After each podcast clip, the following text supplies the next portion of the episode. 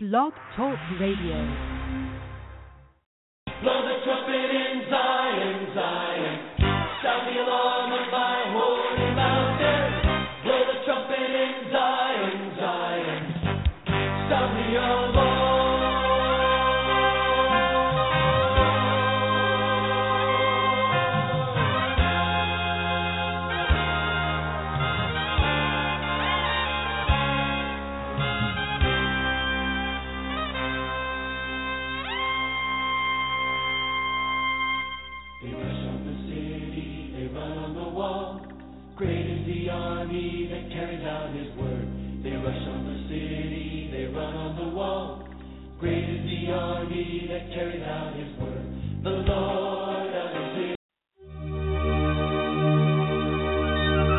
For with thanksgiving I will come to your presence with joy and gladness. I will lift you up.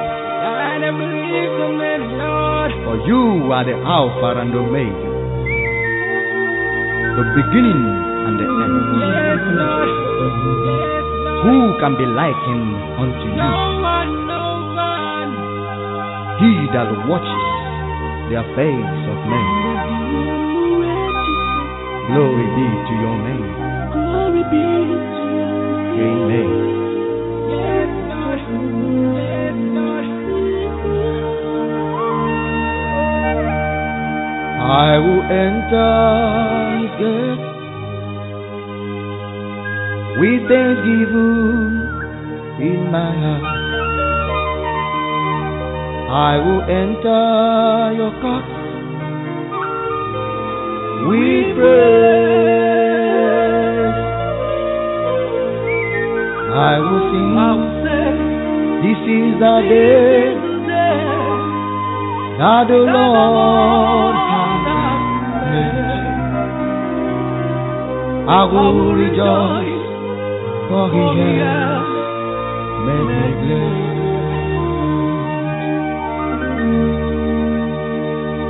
I will enter His gate with thanksgiving in my heart. I will enter His court with We praise, we praise, we praise, we praise. I will say, I will say, This is the day that the Lord I will rejoice, for He has made me glad. Oh. He has made me glad. I am so glad. I will rejoice, for He has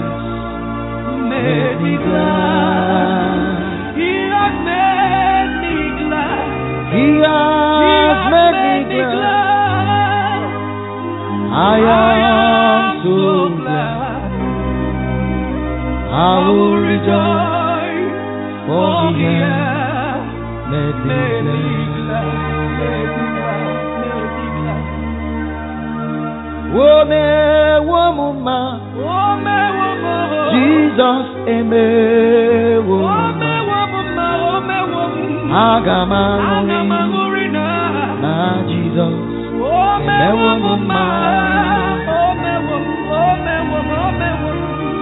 O mewo m mma.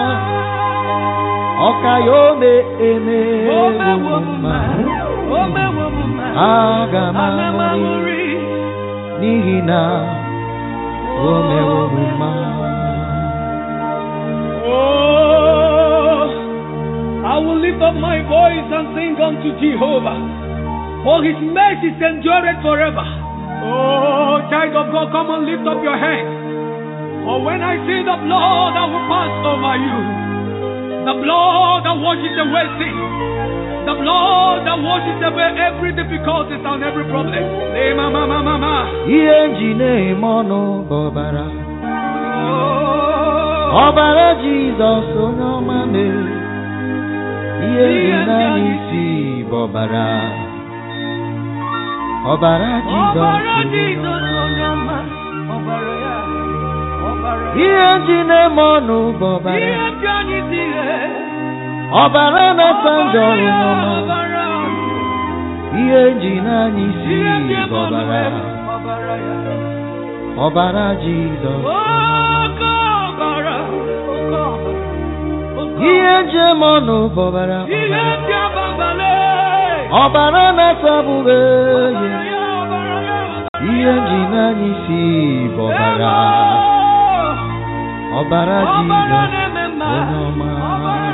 Oh, I bless the blood upon your businesses. I bless the blood upon your marriage. I bless the blood upon your academics. I bless the blood upon your children. I bless the blood upon your womb. Be fertile in Jesus' name. ihe ji n'anya isi bụ Ihe dị ọbara ọbara na-atọ onye kere agbụ Ọbara ya, eh. ihe ji n'anya isi Ihe dị bụ ọbara Emmanuel. Ọbara, ọbara. ọbara Jizọs Ihe dị ọbara, ihe dị ọbara, ọbara. ihe ji na-aba mba bụ ọbara Ihe dị ọbara, ọbara.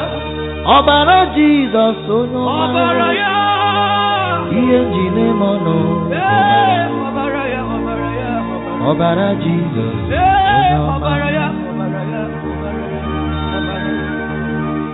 ya, ọbara ya, ọbara ọbara ya. Ọbara ọbara Ọbara na-asọgbu. ọbara na-asa njọ Ọbara na-enye akụ na ụba ọbara, oke ọbara, oke ọbara. ihe ji n'anya isi bụ Ihe ọbara dị ọbaba, oke ọbara. ọbara Jizọs oke na mmụọ ọbara ya. ihe ji n'anya isi bụ Ọbara ya ka ọbara n'isi ọbara ya. ọbara Jizọs onye ukwu are a great God. The God that maketh impossibility to be possible. Child of God, come and lift up your hands and receive your deliverance right now. Oh, yes, Lord. The blood that is stronger than the blood of Abel, the blood of Jesus Christ. I place it in your life. amara m n'ịpụrụ ime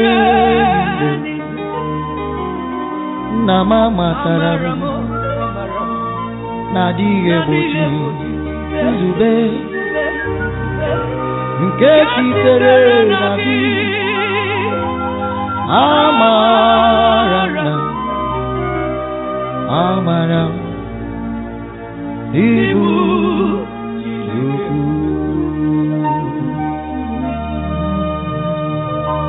amara m ịpụrụ ime amara m na-adịghị egbochi nzube nke sitere na gị bịa amara m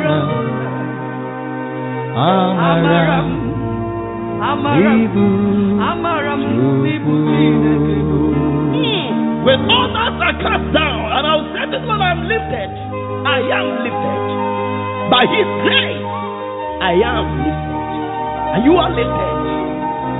From the bed of sickness, you are lifted. Nobody, nobody, nobody. When He said yes, nobody can say no.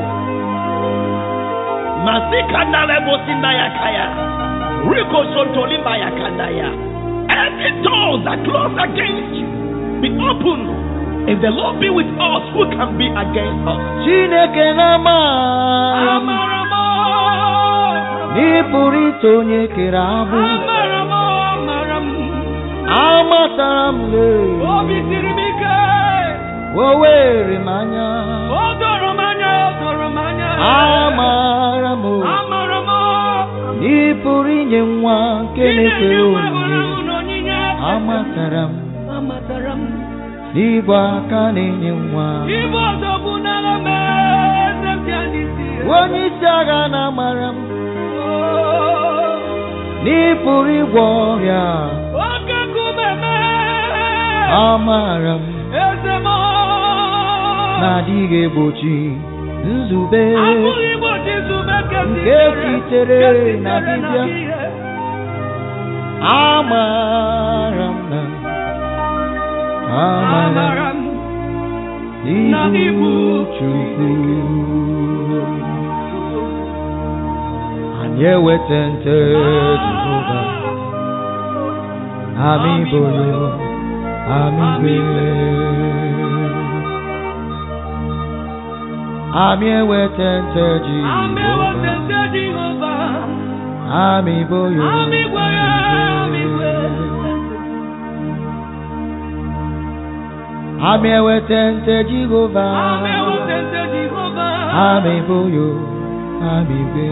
gwe Ami gwe Ami gwe amị eweta nte jehova Ami ewetete ya amị boyo Ami gwe Ami gwe amị boyo amị boyo amị Ami boyo boyo.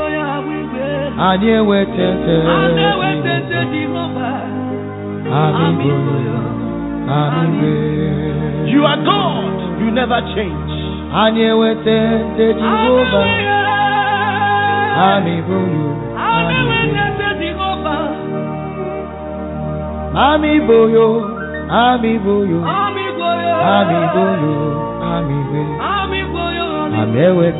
boyo Amị gbe Child of God.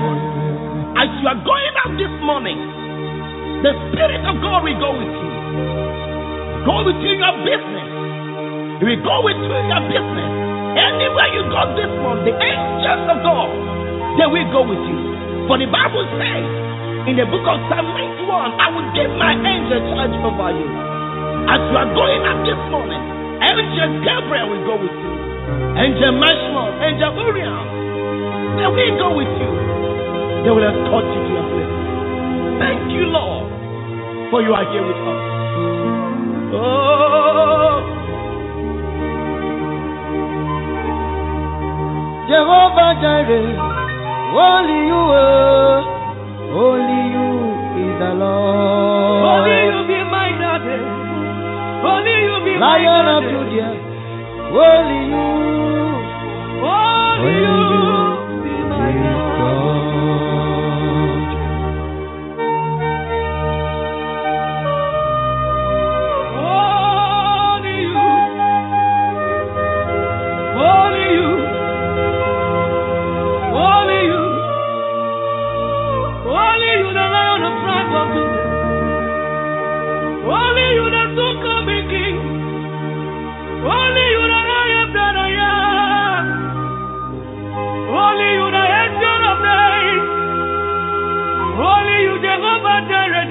Shammah, Jehovah Tsidkenu. Le mama mama mama. For there is no other name whereby we shall be saved than the name of Jesus. For at the mention of this name, every knee shall bow. The storm will sing, the lame will walk, the blind will see. Leprakus kandalaba librandelebo. Chineke na m naanị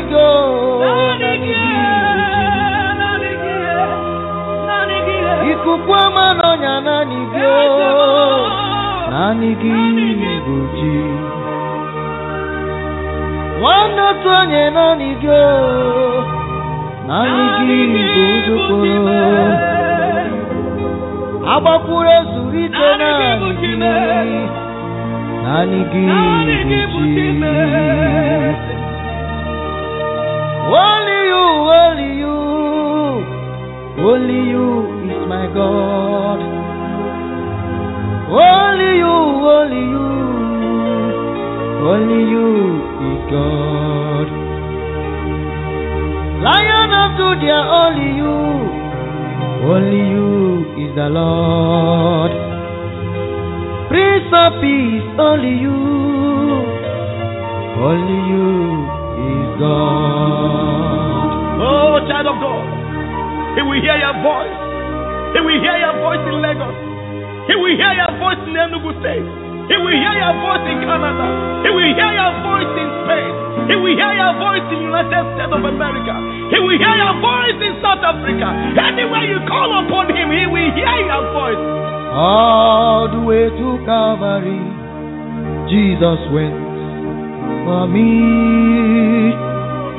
He went for me.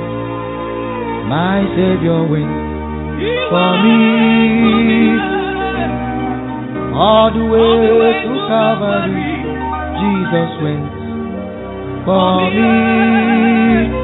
He died to set me free.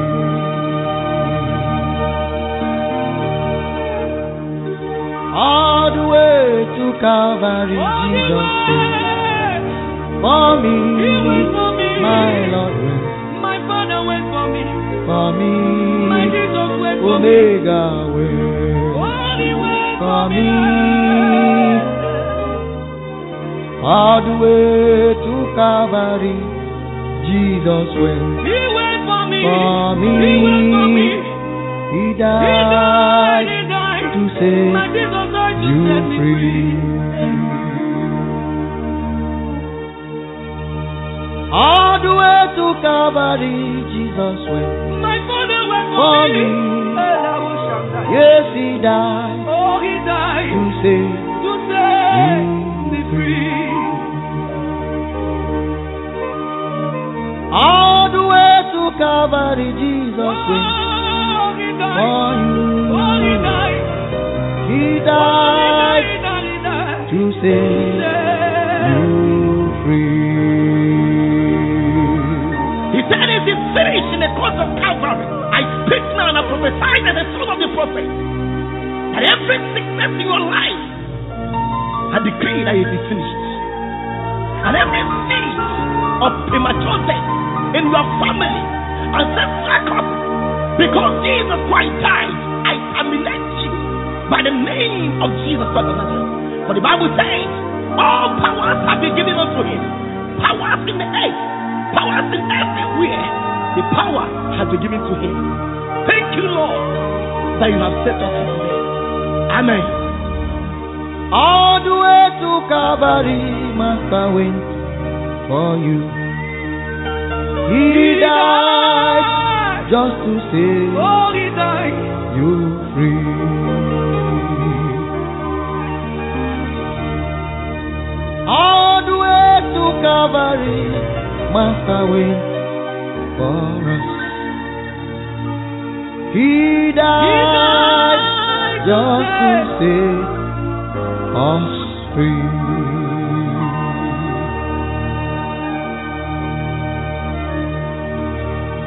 Imama yo, imama ya, imama ya, oh. Oh, the Imama ya, imama Chineke. Imama ya. Imama ya. Imama ya. Imama ya, imama ya, imama ya, Imama ya. di ebube. Oh, the Olubele. Imama ya, imama ya, Imama ya. Imama ya. Chineke di ebube. Count your blessings and name them one by one. You will see that God is good. He delivered you from the spirit of death. He delivered you from the spirit of barrenness. He set you free from the powers of late marriage and gave you husband. What a man could not do, God has done it double. I decree that everything in your life from today shall be double, double. Say amen. Oh, the Olubele. Hmm. Oh, the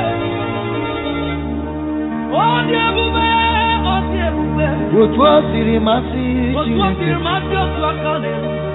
otu o siri masị o Chineke. Chineke. Imama ya, imama ya, imama ya, ya. Imama ya. imama ya, Imama ya. ya, Imama ya. Chineke. Onye ike. Imama ya, imama ya, imama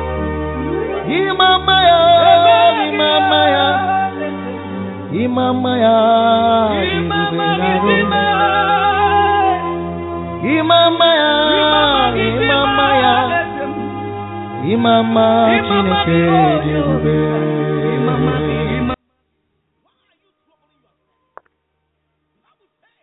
Hallelujah. Praise the Lord. Praise God. Welcome to the Lord's Hour, brothers and sisters. God bless you. God bless you. Hallelujah. Praise God. Praise the Lord. Hallelujah. Praise the name of the Lord. Praise God. Brothers and sisters, I got um a few things here to share. Praise God. Uh, tonight's message is going to be all stirred up. And uh, God willing, we will continue the Joseph uh, series next week. Amen. Uh, but tonight is uh, uh, I have a uh, message and I have a um,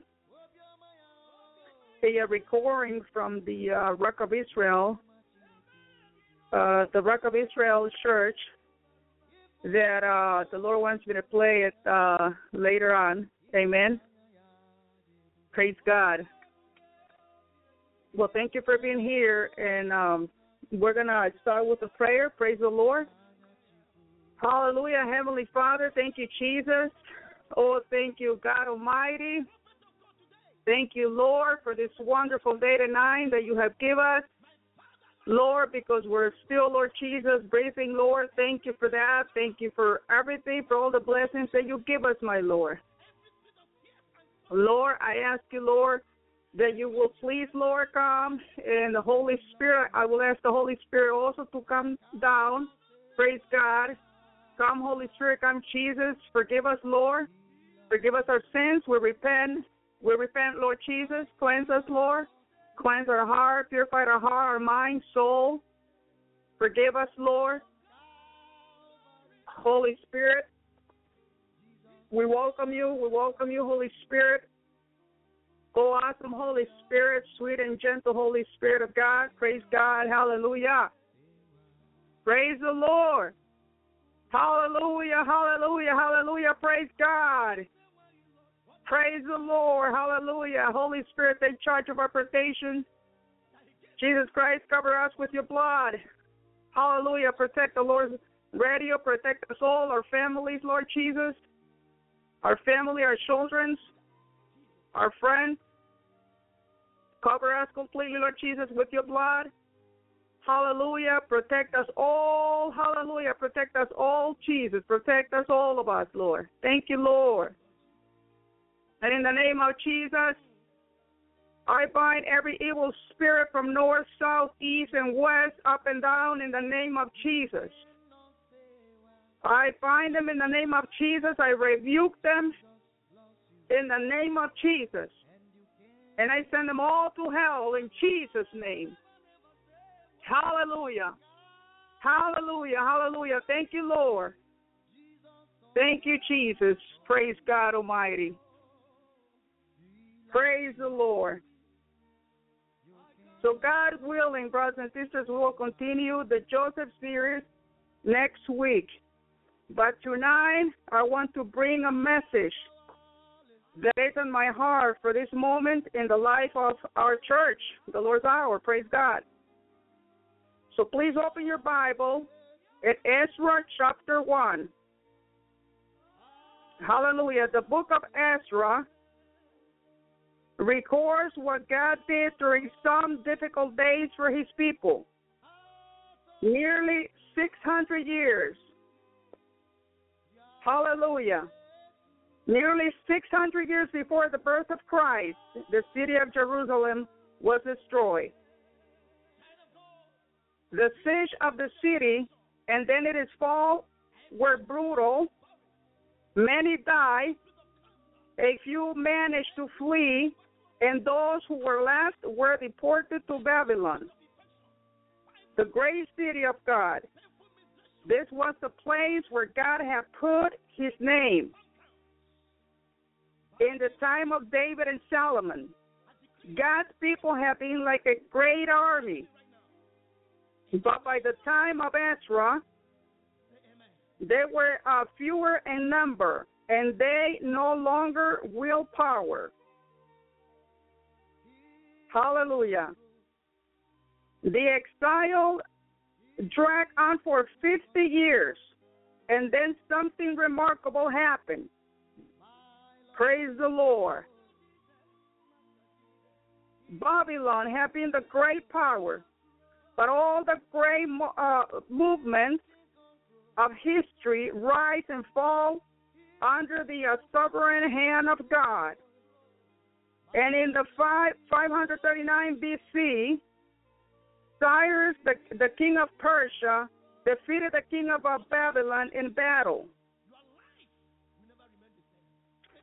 A new ruler came to power, and that's where the book of Ezra begins.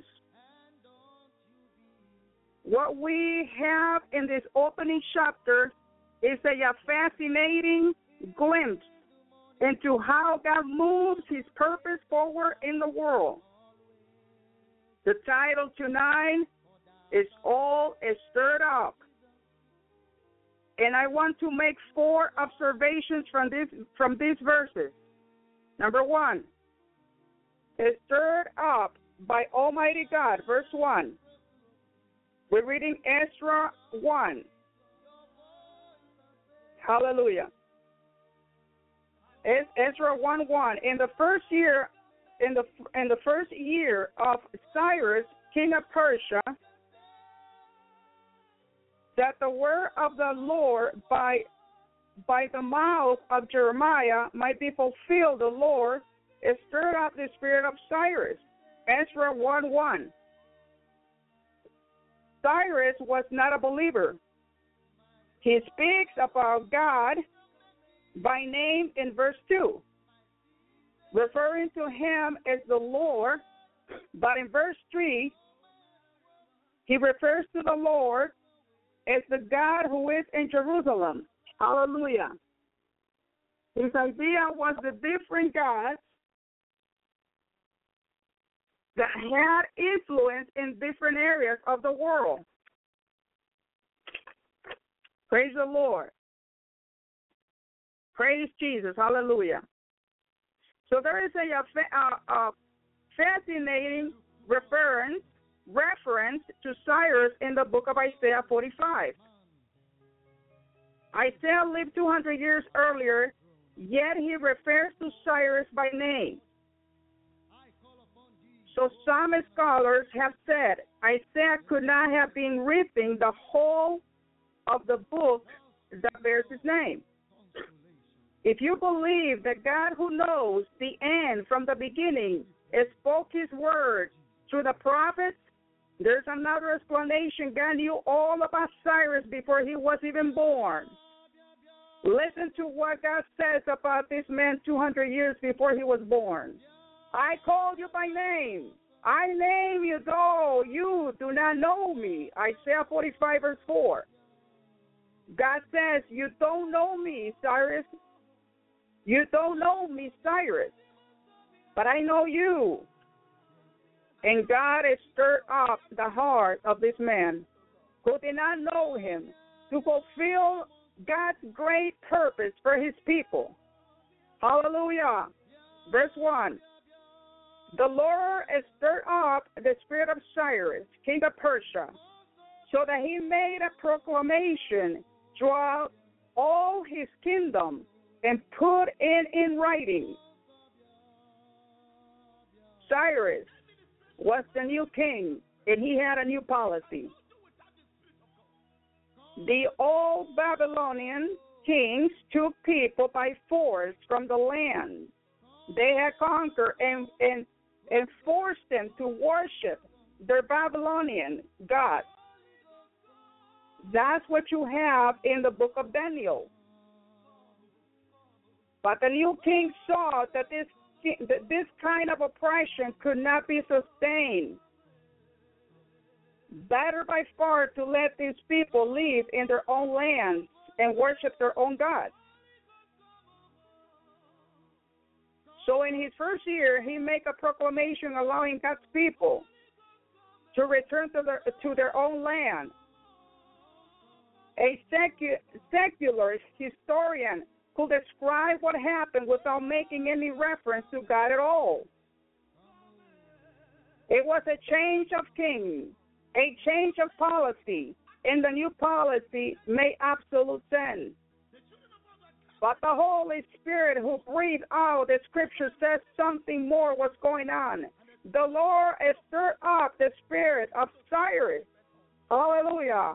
Behind all the events that took place and all the motives that may have been in the king's heart, God was at work by his Holy Spirit. God works by stirring up, stirring up hearts. And God can move in the hearts of people who don't yet know Him. No heart is beyond the reach of God. This, to me, is the greatest encouragement for prayer and for witness. Who will have imagined that a great work of God could begin in the heart of an unbelieving king? Praise God. Hallelujah. It stirred up Almighty God. Number two is, is stirred up in growing numbers. Verse 5, verse 6. Notice how the circle of people is stirred up. By God begins small, but it expands rapidly in verse 1. We have one man whose spirit is stirred by the Lord. But then in verse 5, we read, then rose up the, head, the heads of the fathers' houses of Judah and Benjamin, and the priests, and the Levites, everyone whose spirit God has stirred to go up to rebuild the house of the Lord that is in Jerusalem. Ezra 1, verse 5. Who were these people?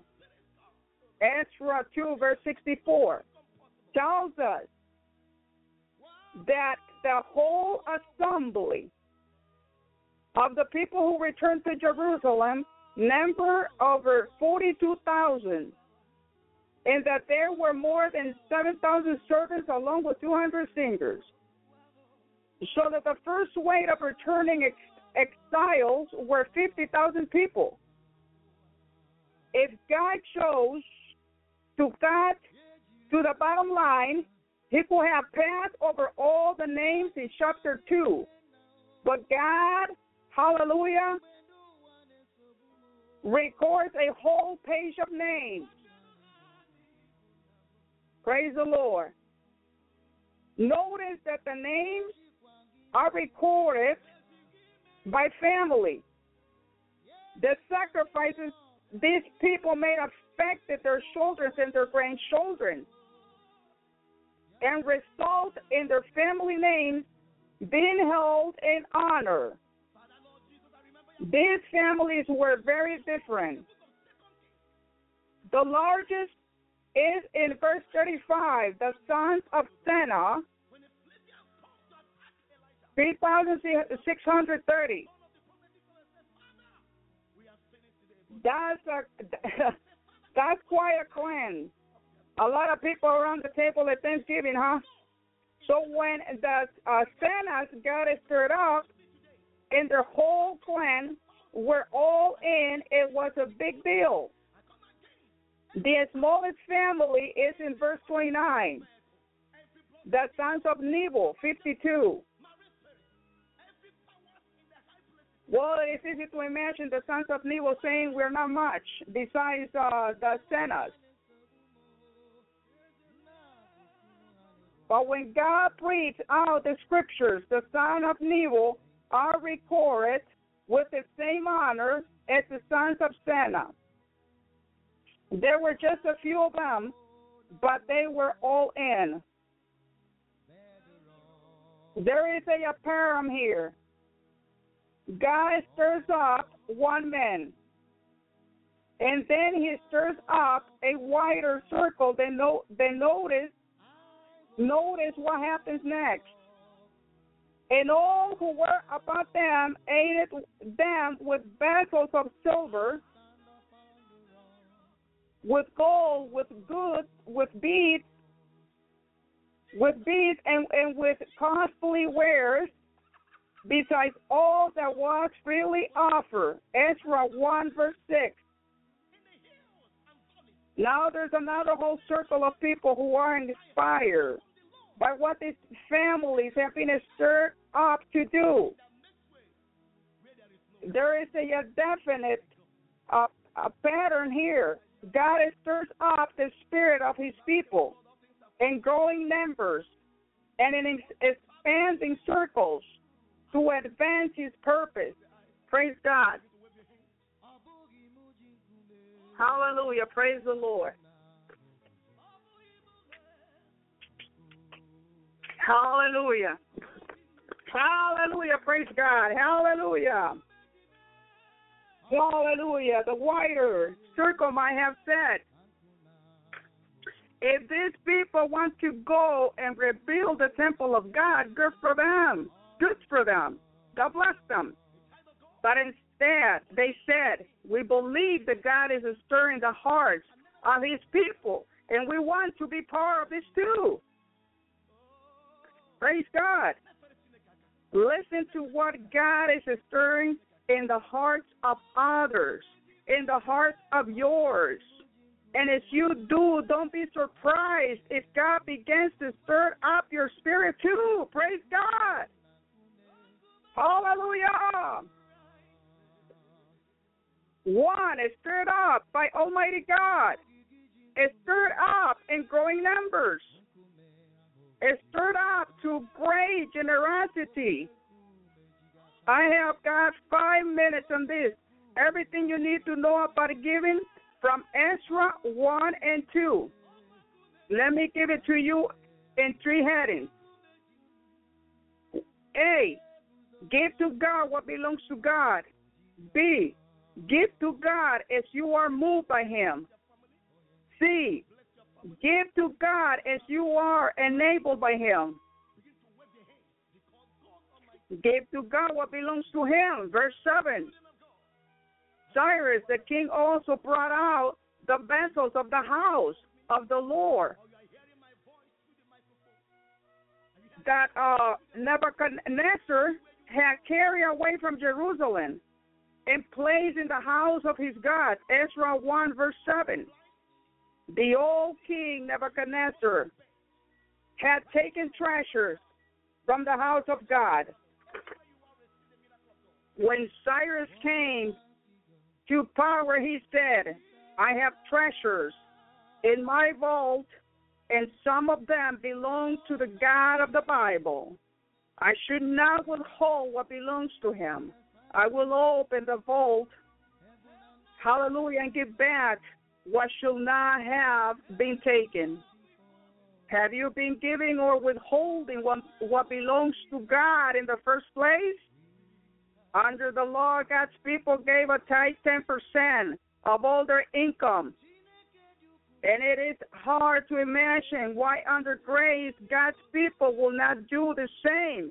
If you gave 10% of all that you earn, all that you inherit, and all that you accrue through investment,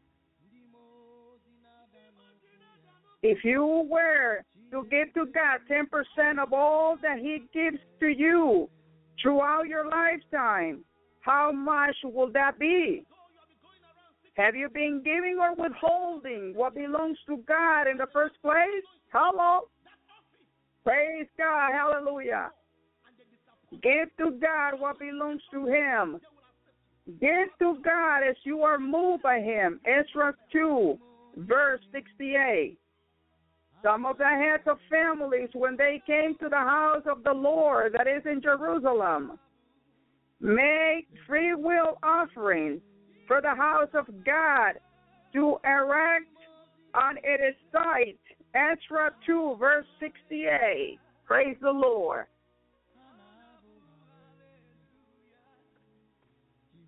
This is a remarkable pour, pouring out of gener- generosity. These people had already given their tithe. They have moved their families from all that was familiar in Babylon to start a new community of believers in Jerusalem. And when they got there, they are so moved by the need and the opportunity that they extended themselves even further beyond what God required of them.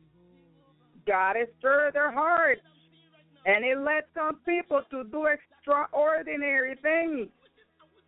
Give to God what belongs to Him. Give to God as you are moved by Him. Give to God as you enable. Give to God as you are enabled by Him. Ezra 2, verse 69.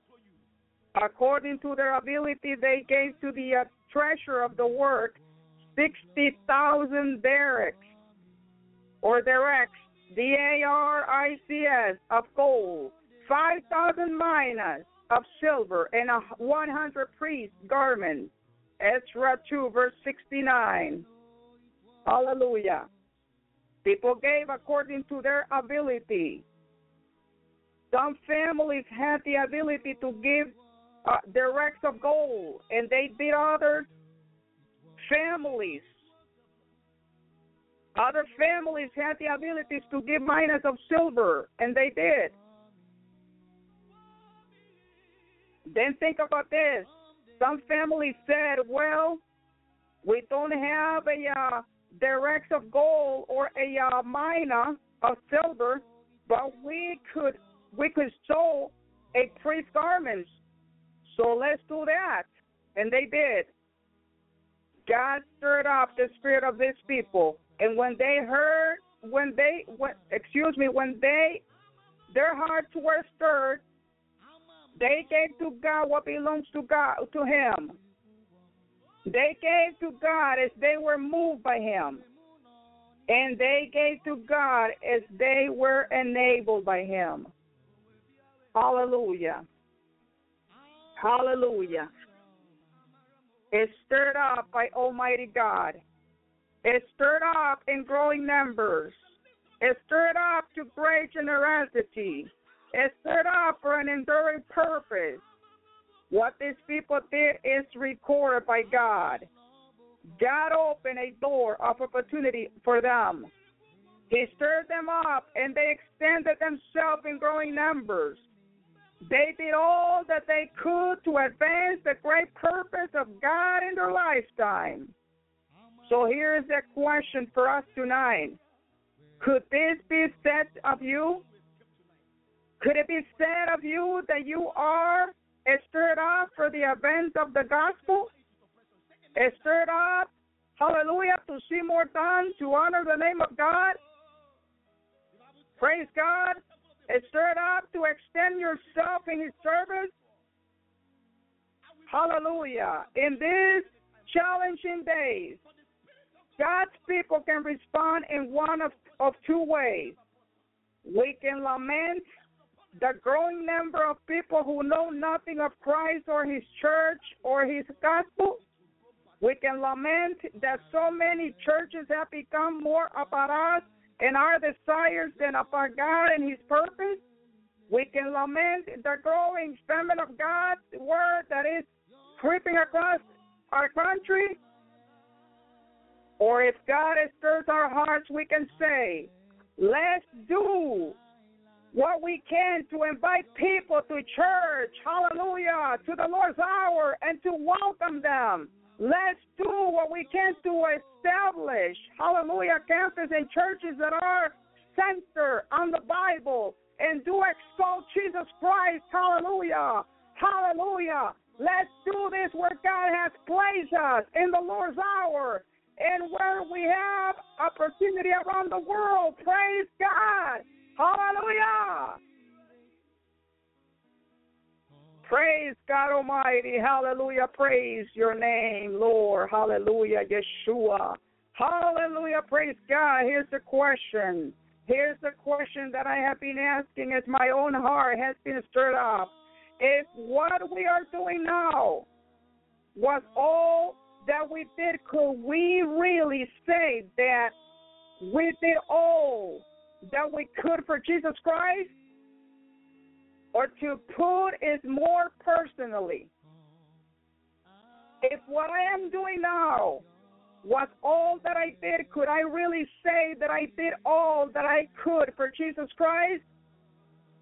Let's live and serve together in such a way that when we look back, each of us will be able to say, I was privileged to serve the Lord with a company of people who were stirred up to advance God's great purpose in the world.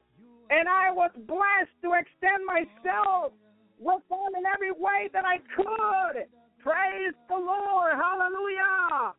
Hallelujah. Praise God. Oh, hallelujah. Hallelujah. Let's pray. Oh, we live in the world where people are stirred up over many things. Make us people who are stirred up over your house for your glory and for the advance of your gospel in the world, Father God. Grant that we will extend ourselves to do all that we can for the sake of Christ, in whose name we pray. Amen. Praise God. Hallelujah. Praise the Lord. Praise the Lord. Hallelujah. Thank you, Jesus. Hallelujah. Praise God Almighty. Oh, Lord, help us, Lord. Give us more of you, Lord. Give us more, Jesus, hallelujah, of your love so we can give love, we can surrender, we can serve, Lord. Hallelujah, for your glory. For your glory, hallelujah. Praise God, hallelujah. Oh, God is awesome. God is awesome. Hallelujah. Oh, Lord, help us. Help us, Lord, to preach the gospel more, Lord. Give us more of you, my Lord. Pour on us, Lord, what we need, Lord. Oh, you're coming, Lord. Hallelujah. Jesus is coming. He's coming. He will ask, Hallelujah. What did you do with the talents and gifts that I have gave you? Oh, praise God. Hallelujah. We got to do more and more and more for Christ. Hallelujah. Oh, Lord, as you draw me near, my Lord, I'm desperate for you, Lord. Show the Lord how desperate you are for Him. Show the Lord how desperate you are for Him. Surrender yourself to God. Serve the Lord. Don't say, I love you, Jesus, with no action. Hallelujah. It's time to move. It's time to move mountains. It's time to do things for God. Hallelujah. Hallelujah. Oh, drench my soul as mercy and grace unfold. Praise God. Oh, Lord. I'm hungry and thirst for you. I am hungry, Jesus. I am thirst for you. Give me, Lord. Give me, Jesus, more of you. You are the living life. Hallelujah. Oh, with your arms stretched. Hallelujah, you, Lord. Embrace with us, Jesus. And speak to us, Lord. And speak to us, Father God. Oh, I surrender, Lord. Hallelujah. Oh, Lord, use me for your glory. Say, use me for your glory, Jesus. I want to know you more. Hallelujah. Oh, I surrender, Jesus. I surrender to you, Lord. Hallelujah. Do what it pleases you, Lord. Hallelujah. Ho, ho, ho, ho, ho, ho, ho, ho, ho, ho. Oh, thank you, Yeshua. Thank you, Holy Ghost. Hallelujah. Give yourself to God. Oh, hallelujah. Hallelujah. Oh, have your way.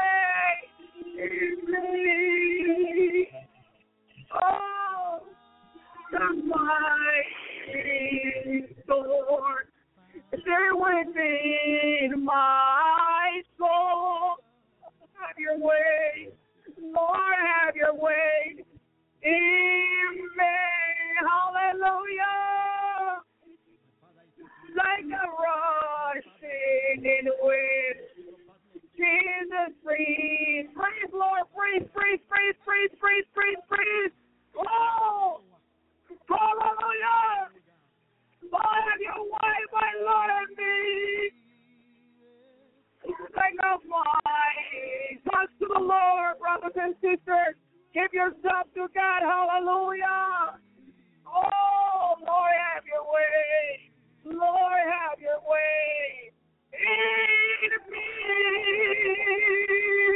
Oh, Lord. I praise you, Yeshua HaMashiach. Hallelujah. Oh, my Lord, I praise you. Help us, Lord. Oh, help us, Lord. Help us to preach more of you, Lord. Oh, Jesus, breathe with Lord, have your way. Lord, have your way. Oh, hallelujah. It's within my soul. Oh. Have your way.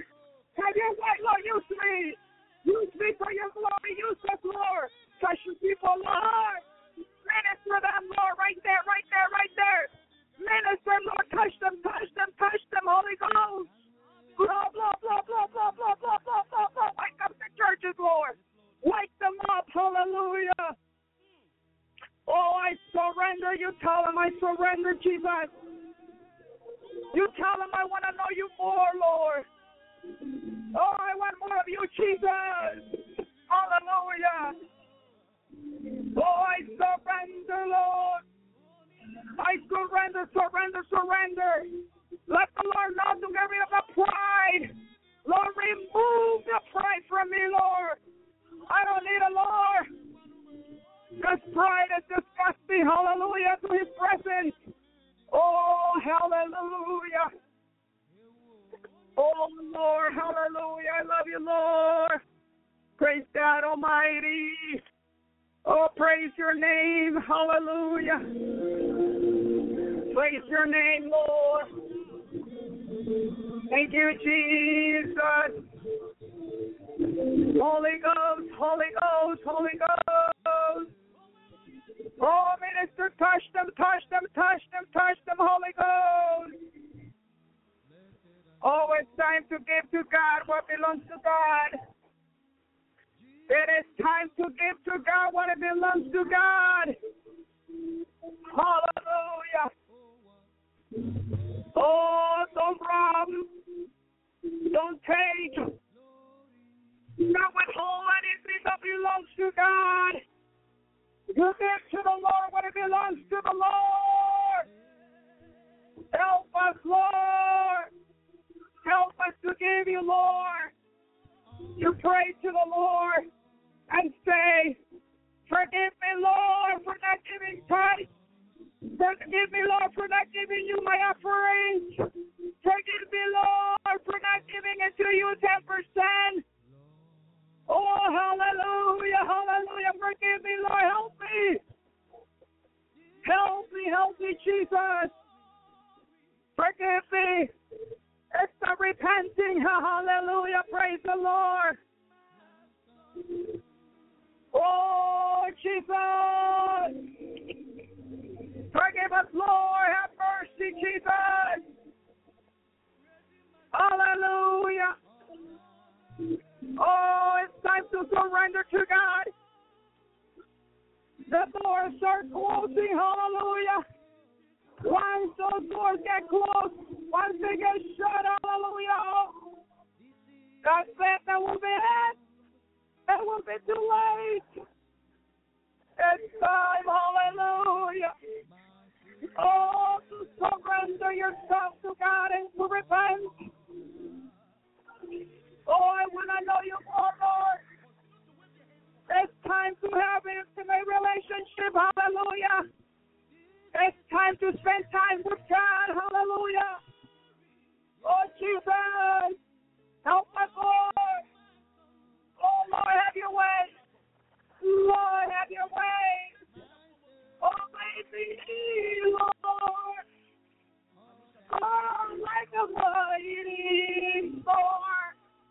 Jesus, my soul. Oh, Lord, have your way. Have your way. Oh, praise God. It's time to work for the Lord. It's time to give to the Lord what it belongs to the Lord. It's time to give, to give, to give, to give, to give what it belongs to Him. Hallelujah. Oh, Lord, praise the Lord. Oh, Lord. Hallelujah. Hallelujah. Praise your name, Yeshua HaMashiach. Oh, praise your name. Oh, hallelujah. Touch your people, Lord. Minister their hearts, Holy Ghost. Touch them, touch them, touch them. Oh, hallelujah. Praise God. Praise God. Hallelujah. Oh, God is awesome. Hallelujah. Hallelujah. Thank you, Jesus. Thank you, Lord. Oh, praise God. I want to, hallelujah, let you know, but I treat my hat, my brothers and sisters. Praise God. Oh, Lord. Thank you, Jesus. Thank you, Holy Ghost. Thank you, Jesus, for being here. Thank you, Holy Ghost. Praise God. My brothers and sisters, people now on these days, hallelujah. Now on these days, they don't really care so much about the Word of God. God is going to rapture those who are hunger for God. He's going to rapture those who are hunger and thirst for His Word. Because the holy Word of God, hallelujah, breathes in us. The Holy Spirit talks to us when we read His Word, hallelujah. But people now are just more interesting, praise God, on what to get from God instead of giving God what to get. Hallelujah. Be careful. Praise the Lord. Because his return is imminent. Hallelujah. God wants to see you. Hallelujah. Praying, fasting. Praise the Lord. He wants to see you, praise God. Interested in Him having, hallelujah, having, hallelujah, relationship, hallelujah, with Him. Pray into the Lord.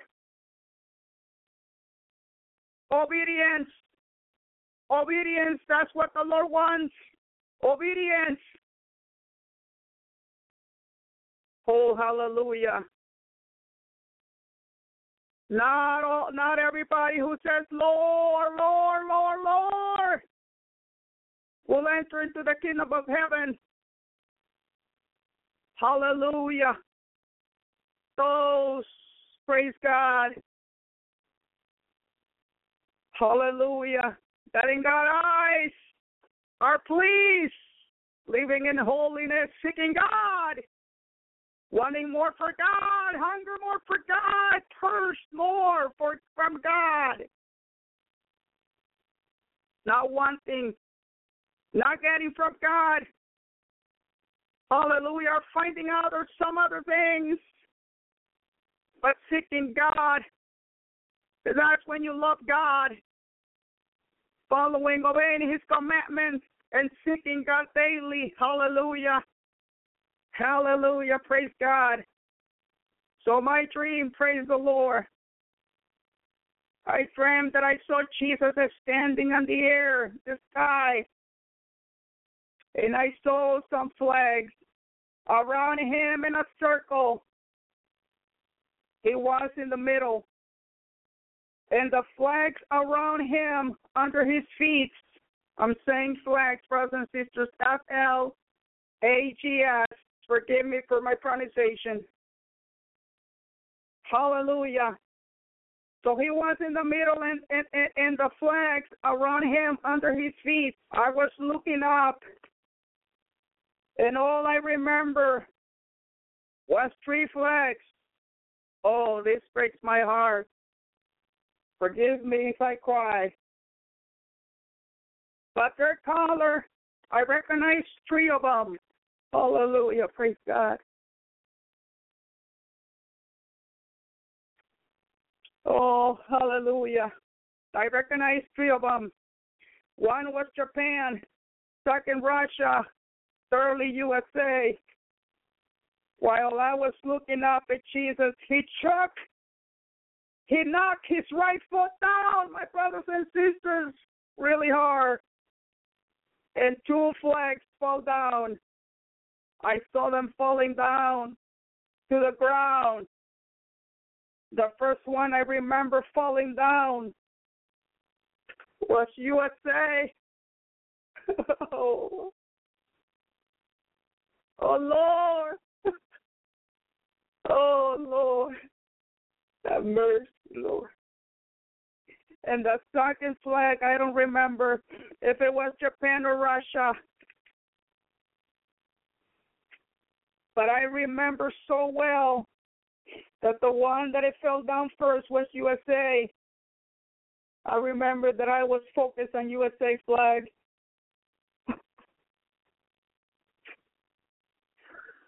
Oh Lord. Saw the USA flag falling down. Then I woke up and asked Jesus the meaning of the dream, and he told me Praise God.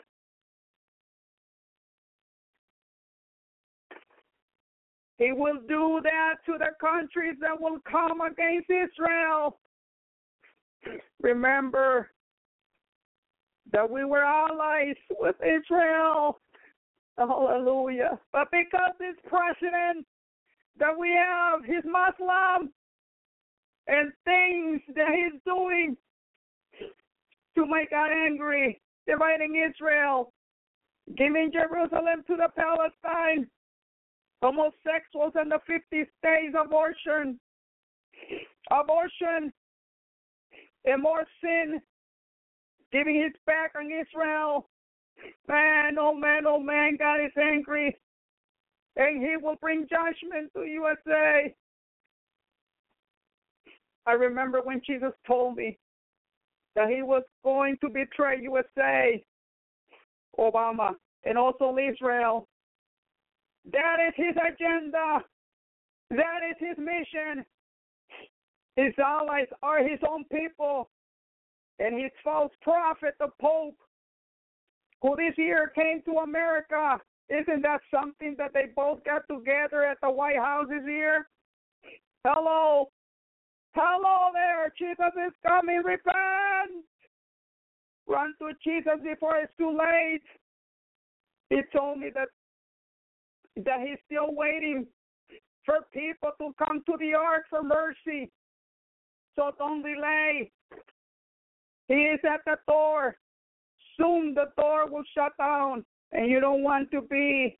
You don't want to be here when all of this judgment happens and then it will be too late. Run to Jesus. Get saved. Amen. Praise God. And one more thing Jesus said to me, daughter. He said that he will protect his country. Praise God. Oh, praise the Lord. It's sad, my brothers and sisters. Only the Lord knows when judgment will happen. But we, men, I can see it in my dreams. And this is coming, my brothers and sisters. We're going to soon see things. Praise God. Hallelujah. He will protect his church. He will protect, hallelujah, his bride. He will protect Israel. Oh, hallelujah. Boy, when I saw Jesus standing up, my brothers and sisters, big, he was very tall. My goodness, when he shook his foot, and I saw the flag of USA falling down. Boy, was I sad or what? Oh, hallelujah. Because even though this country has a lot of sin and so many others too, my brothers and sisters, but I love United States of America. Hallelujah. And the Lord knows that. But when I told that to the Lord, the Lord said, Yuck. Yuck. Too much sin. Too much sin, daughter. Long live Israel. That's what he told me. I said, Lord, have mercy, have mercy, Lord, have mercy. It has to happen, he told me. My brothers and sisters, hallelujah. You that are faithful to God, be faithful to God and still be faithful to God. You that are holy, be even more holy. The Bible says, sanctify yourself even more. Hallelujah. Praise God. Because God wants a holy church, my brothers and sisters. He's coming for a holy church, a righteousness church, justice. A just, a just person. Hallelujah. Continue to follow Jesus. Let's continue to be with the Lord. Continue to read His Word. Continue to be faithful to Him. Because He will not leave you, my brothers and sisters. He will not leave you. He will not forsake you. He will be faithful to you. Hallelujah. Praise God. So that's my dream, my brothers and sisters. I will ask that you will please listen to this uh, uh, to, to this message. I have it on CD. The Lord let me know to play it. Amen. Bring it to the Lord. And uh, again, um, these brothers and sisters are Jewish. It's from the Church of the Rock of Israel. And they're bringing Gentiles together to be with them. They're calling Gentiles. Now, listen to that. What does that tell you, too? They want Gentiles to be all of us together. And um, hallelujah, praise God. Praise the Lord. So I'm going to go ahead and play hallelujah. The um, CD I got here. I will I will I will be back after this, my brothers and sisters. Praise God. I'm praying that today the Lord speak to us through because uh very interesting section. He starts out, and we, we began to read about it, that uh, we're coming up on this last holiday. There's three holidays in a year that were Israel was supposed to bring the tithe into the to uh, before the Lord. And uh, we don't want to miss this because it's our last chance in the calendar year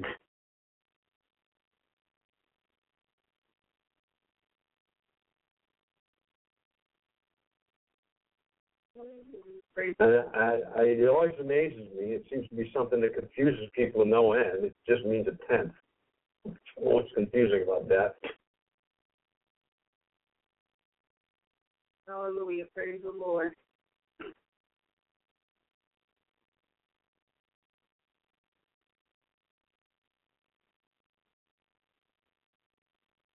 It always amazes me. It means a tenth. What's confusing about that? Well, is it a tenth of my net? Is it a tenth of my gross? Is it. There's no confusion in the scriptures. The scriptures say, bring a tenth of all your increase. All you have to do is figure out how much you'll have this year that I got this year that I didn't have last year and give a tenth to God. And I love God the way He does this. He doesn't say bring it to the temple. He doesn't say bring it to the tabernacle. He doesn't say bring it to the synagogue. And he doesn't say bring it to the church, does he? What does he say? I love the way he worded it. It can't go wrong. Bring it to the place where I choose to establish my name. All I love. God nails it every time, doesn't he? No matter how man changes things, God got it right in the first place. I would encourage you strongly to follow through. That is one of only several ways that physically the physical world uh, interacts with the spiritual world. You make a statement in the physical world that you'll trust God to live on nine tenths of everything that you were increased this year and give Him a tenth back. And that makes a statement in the physical world, but it reaches the spiritual realms because God commanded it. And He said, Look, if you do these things, if you're obedient, He says a little later in our text, blessings will come on you in chapter 28.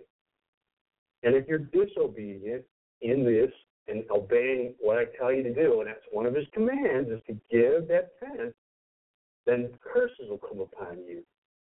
Now we don't look at this too often. This is once a year we kind of get to look at this whole concept of blessings and curses. And it's good to get them into a scriptural reference because the world has a tendency to twist things. But we should know, especially if you have chosen already to believe that Yeshua is the Messiah, I hope that you will choose that if you haven't yet. But if you have chosen that, then we should know about blessings, what God says about blessings, what God says about curses, because they're real and they're out there, and we're involved in them. So there's three ways uh, uh, that, that curses can come upon us, really, from scriptures that we see. Now, one of them is that we can speak a curse. We can say something to come out of our mouth that becomes a curse.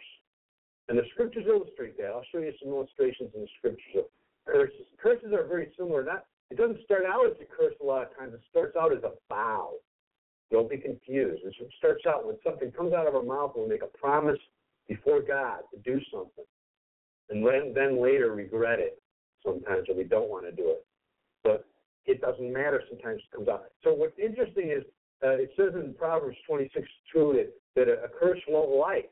You know, a curse without cause won't light. So someone else curses you, it's not that big of a deal. And I've seen this. If you read in the scriptures, there's not a lot of people that cursed other people and a curse came on them. But there's people who cursed themselves basically by making a vow. And the curse they brought a curse on themselves. That's one way to do it. Another way, I think, much more difficult to deal with is from Exodus chapter uh, 34, and it's verses uh, 6 and 7. We read this uh, Passover. Every Passover, read this. 34, 6 and 7. And the Lord passed in front of him, Moses, and proclaimed, The Lord, the Lord God, compassionate and gracious, slow to anger, and abounding in loving kindness who keeps loving kindness for thousands, who forgives iniquity, transgressions, and sin. That, in case you don't know, is the good part. Here comes the hard part. Yet he will by no means leave the guilty unpunished, visiting the iniquity on the children and on the grandchildren to the third and fourth generation. That's called the generational curse, and that came with the, the original curse. But but we can make that better for the next few generations, or we can make it much worse. We can make it better by being obedient to God when He tells us to be obedient. We can make it much worse by being disobedient. And we can look at that for a minute too. Uh, and then the, the third way is kind of rolled into it all. The third way to bring a curse on yourself is to just be disobedient to God. What was great about it is the other side is to bring a blessing on yourself is to be obedient to God. So right now, in your situation, you're struggling with and not coming through and bringing the tithe in, you're being disobedient to God. And like I said, he didn't say bring it to the church. He didn't say bring it some specific. He said bring it to the place where God chooses to establish His name. It's kind of hard. Even progressive people can't make an argument that this isn't a place where God chooses to establish His name. I say progressive people because progressive people seem to be able to make an argument for anything.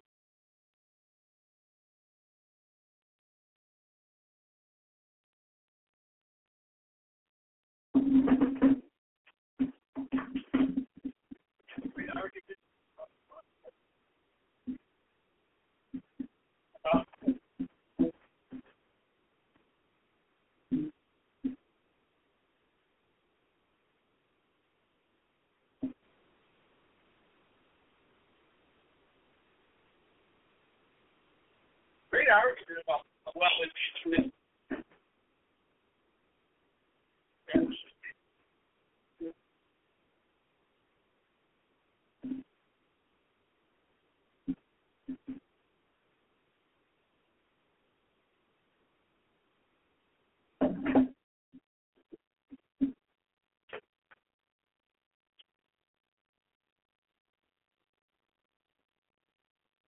Hallelujah. Praise God.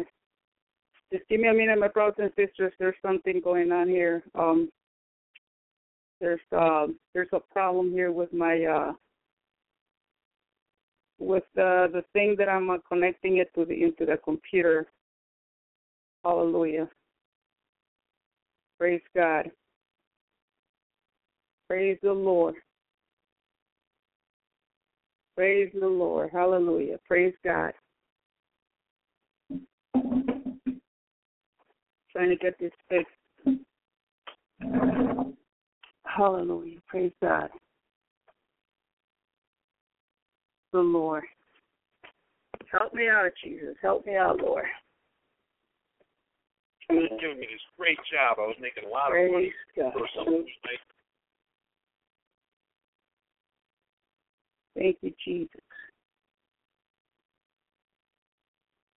When something is very good, you know, the enemy has to come, but I rebuke him in Jesus' name and I bind his powers by the blood of Jesus. Break his power by the blood of Jesus. Praise God. God is good. Hallelujah. Praise the Lord.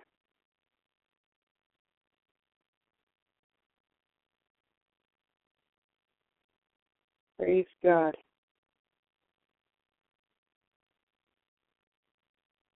Hallelujah, hallelujah, hallelujah. Praise the Lord. CNI, praise God. Work, work Jesus' In Jesus' Hallelujah. Hallelujah, hallelujah, hallelujah, hallelujah. Praise Hallelujah. Jesus is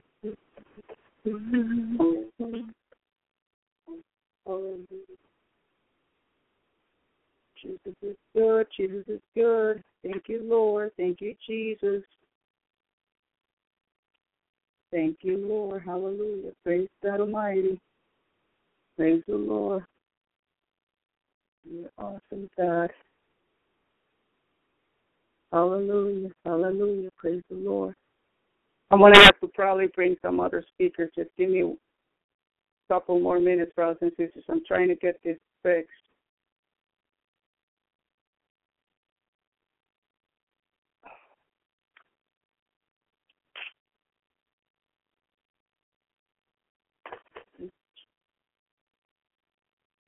Something else.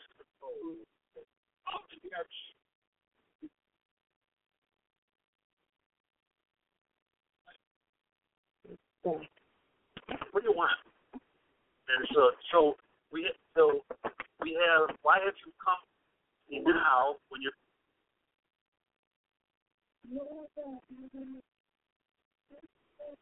Hallelujah. Praise God.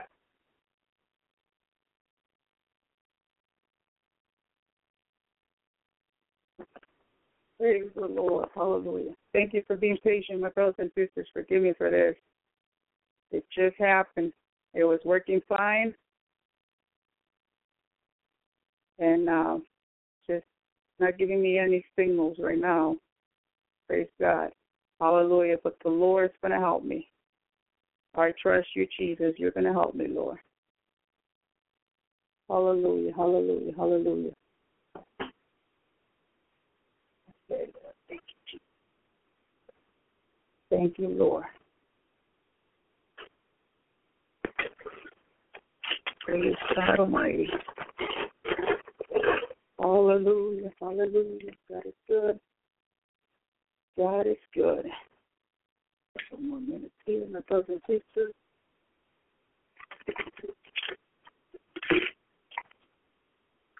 Hallelujah. Praise God.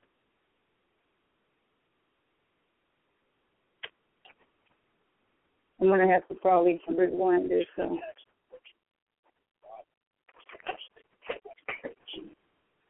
uh, so it says that he followed through. Uh, so you, by saying something, Well, the dog is old and it's time for you to go home. I hate to Uh, brothers and sisters, uh, let me know if you can hear this. Because you Let me know if you can hear it. His brain there, and he said something he shouldn't have said. He wasn't the Spirit of the Lord. It can happen in the Spirit of the Lord. Think of that. Be with the Spirit and say something. Give me a one if you if you hear it. Not a good thing. So God's real strict about vows. If you say something, you gotta you gotta pay it up. In Ecclesiastes, which sums up what's Thank you. said in uh, Numbers and in verse chapter twenty-two of Deuteronomy, which is last week's reading in in uh, Ecclesiastes chapter. The doors of my house me when you actually made the vow. And he went.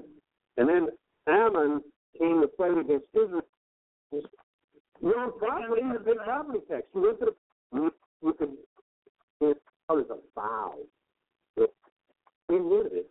It can't go on. Bring it to the place where I choose to. Okay, here you go, sisters. Sorry. Don't involve. God nails it every time, doesn't he? No matter how man changes things, God got it right in the first place.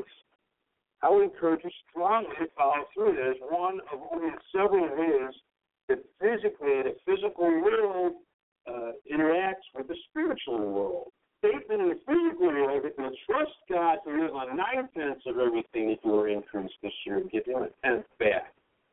That makes a statement in the physical world, but it reaches the spiritual realms because God commanded it. And he said, look, if you do these things, if you're obedient, he says a little later in our text, blessings will come on you. In chapter 28. And if you're disobedient in this and obeying what I tell you to do, and that's one of his commands, is to give that tenth, then curses will come upon you. We don't look at this too often. It's once a year we kind of get to look at this whole concept of blessings and curses. And it's good to get them into a scriptural reference because the world has a tendency to twist things like blessings and curses. But we should know, especially if you've chosen already to believe that Yeshua is the Messiah, I hope that we will choose that if we haven't yet, but if we have chosen that, then we should know about blessings, what God says about blessings, what God says about curses. Because they're real and they're out there. And we're involved in it. So there's three ways uh, uh, that, that curses can come upon us, really, from scriptures that we see. Uh, one of them is that we can speak a curse. We can say something and come out of our mouth that becomes a curse. And the scriptures illustrate that. I'll show you some illustrations in the scriptures curses. Curses are very similar. It doesn't start out as a curse a lot of times. It starts out as a vow. Don't be confused. It starts out when something comes out of our mouth we make a promise before God to do something. And then, later regret it sometimes if we don't want to do it. But it doesn't matter sometimes it comes out. So what's interesting is uh, it says in Proverbs 26 2 that, that a curse won't light. You know, a curse without cause won't light. So someone else curses you, it's not that big of a deal. And I've seen this reading the scriptures. There's not a lot of people that curse other people and a curse came on them. But there's people who curse themselves basically by making a vow. and the curse they brought a curse on themselves. That's one way to do it. Another way, I think, much more difficult to deal with is from Exodus chapter uh, 34, and it's verses uh, 6 and 7. We read this, uh, Passover, every Passover we read this. 34, 6 and 7. The Lord passed in front of him, Moses, and proclaimed, The Lord, the Lord God, compassionate and gracious, slow to anger, and abounding in loving kindness, who keeps loving kindness for thousands, who forgives iniquity, transgressions, and sin. That, in case you don't know, is the good part. Here comes the hard part. Yet he will by no means leave the guilty unpunished, visiting the iniquity of fathers on the children and on the grandchildren to the third and fourth generation. That's called a generational curse, and that came with the, the original curse. But but we can make that better for the next few generations, or we can make it much worse. We can make it better by being obedient to God, who tells us to be obedient. We can make it much worse by being disobedient. We can look at that for a minute too. Uh, and then the third way is kind of rolled into it all. The third way to bring a curse on yourself is to just be disobedient to God. What was great about it is the other side is to bring a blessing on yourself is to be obedient. So if right now in your situation you're struggling with and not coming through and bringing the tithe in, you're being disobedient to God. Like I said, he didn't say bring it to the church. He didn't say bring it some specific. He said bring it to the place where God chooses to establish His name. It's kind of hard. Even progressive people can't make an argument that this isn't a place where God chooses to establish His name. I say progressive people, because progressive people couldn't be able to make an argument for anything. It would be hard to argue that here, wouldn't it? We come here, we worship the Lord outwardly. We live here, we say, I believe Yeshua. You want to chop my head off? Then that's what you're going to do because I believe Yeshua. I'm not afraid of it. And so that's what that's what we believe. And so this is the place. This is one of the places, one of the places that he chooses to establish his name. And you can have a great argument and probably go on forever if you have a few Jewish people. So we'll have that later here about because we love to argue. Uh, not in a bad way, in a good way. Uh, but we have a great argument about well, is, is a mission a place where God chooses to establish His name? Well, sure, it is. So can I give to a mission? Sure, I'll give to a mission. See, there's other there's places, and that's the definition. Just know that's the definition where God chooses to establish His name. That's where we need to bring it, and we're going to bring it because when we don't bring it, we bring bad things on ourselves. People who have no money, who struggle with money, who sometimes gain inheritances and lose it all, they lose it because they didn't do what God told them to do with it. It never fails. I've been watching this my whole life. And I praise God because it's been so good to me that I got that concept when I came to believe. And I probably got it because my parents got it. They they gave that to me. They taught me that. They didn't sit there and say, "We need a tithe." They just gave. I knew they gave. I, I saw the checks go out a lot of times. They gave and gave and gave to a point where they had very little, but they gave. They gave back to God, where God chose to establish His name in the in the congregation they were in. And because of that, it made it easy on me. It made it easy for me to say that's no problem. And, and I remember I came to believe that uh, ten percent, that's not enough. I was single and God had given me this great job. I was making a lot of money for someone who was my age. And I had nothing to do with it. I thought, you know what? Let me give it to God. I even give twenty percent. I used to do twenty, twenty-five percent, so I'm still the Lord. When you think about that, how much do you think you're giving to the government every year out of your paycheck? Anybody want to venture a guess? In, our, in our capitalist society, how much do you think? Give me a percentage. Uh, you're way low. Think, think, think about, think about everything you buy. You give ten percent, right? Give a tithe to the government. Sales tax is called. You own property, you pay property tax. You rent an apartment. That guy owns that property is paying property tax. You're paying through through your rent. It's got to be around 50, 55 percent. In a capitalist society, that's how much is going to the government. We're giving 50 percent of everything we own to the government, but we are stingy. We argue about giving 10 percent to Almighty God, who's really responsible for giving us everything that we have, every good thing that we have. It's something to really think about. That's not what this message is about. A little bit. It's about blessings. It's about curses. We'll get back to it. So, so these spoken curses are not really common. There's really only three examples that I could find in Scripture. One was Yiftach, he was the ninth judge. He actually makes the readings, the, the Hebrew readings, the Parashot readings at some point in the year, in the cycle. And uh, what he does is he goes out, if you turn to Judges, you can look at it. And uh, it's, it's kind of a good illustration of, of curses because he, uh, I'm sorry, it's Judges 9, I believe. No, it's Judges 11. He's the ninth judge. I think there was nine in there somewhere.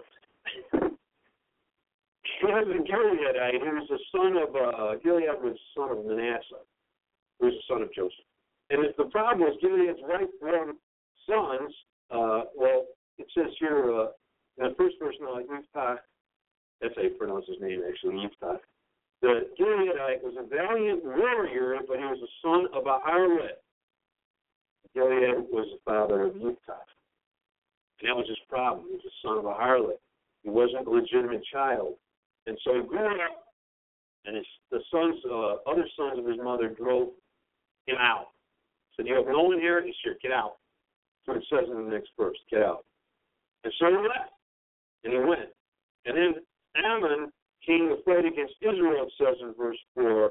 And they, when they came to fight against them, the elders of Gilead uh, went to Yiftach from the land of Tob. And they said, Come and be our chief that we may fight against the sons of Ammon.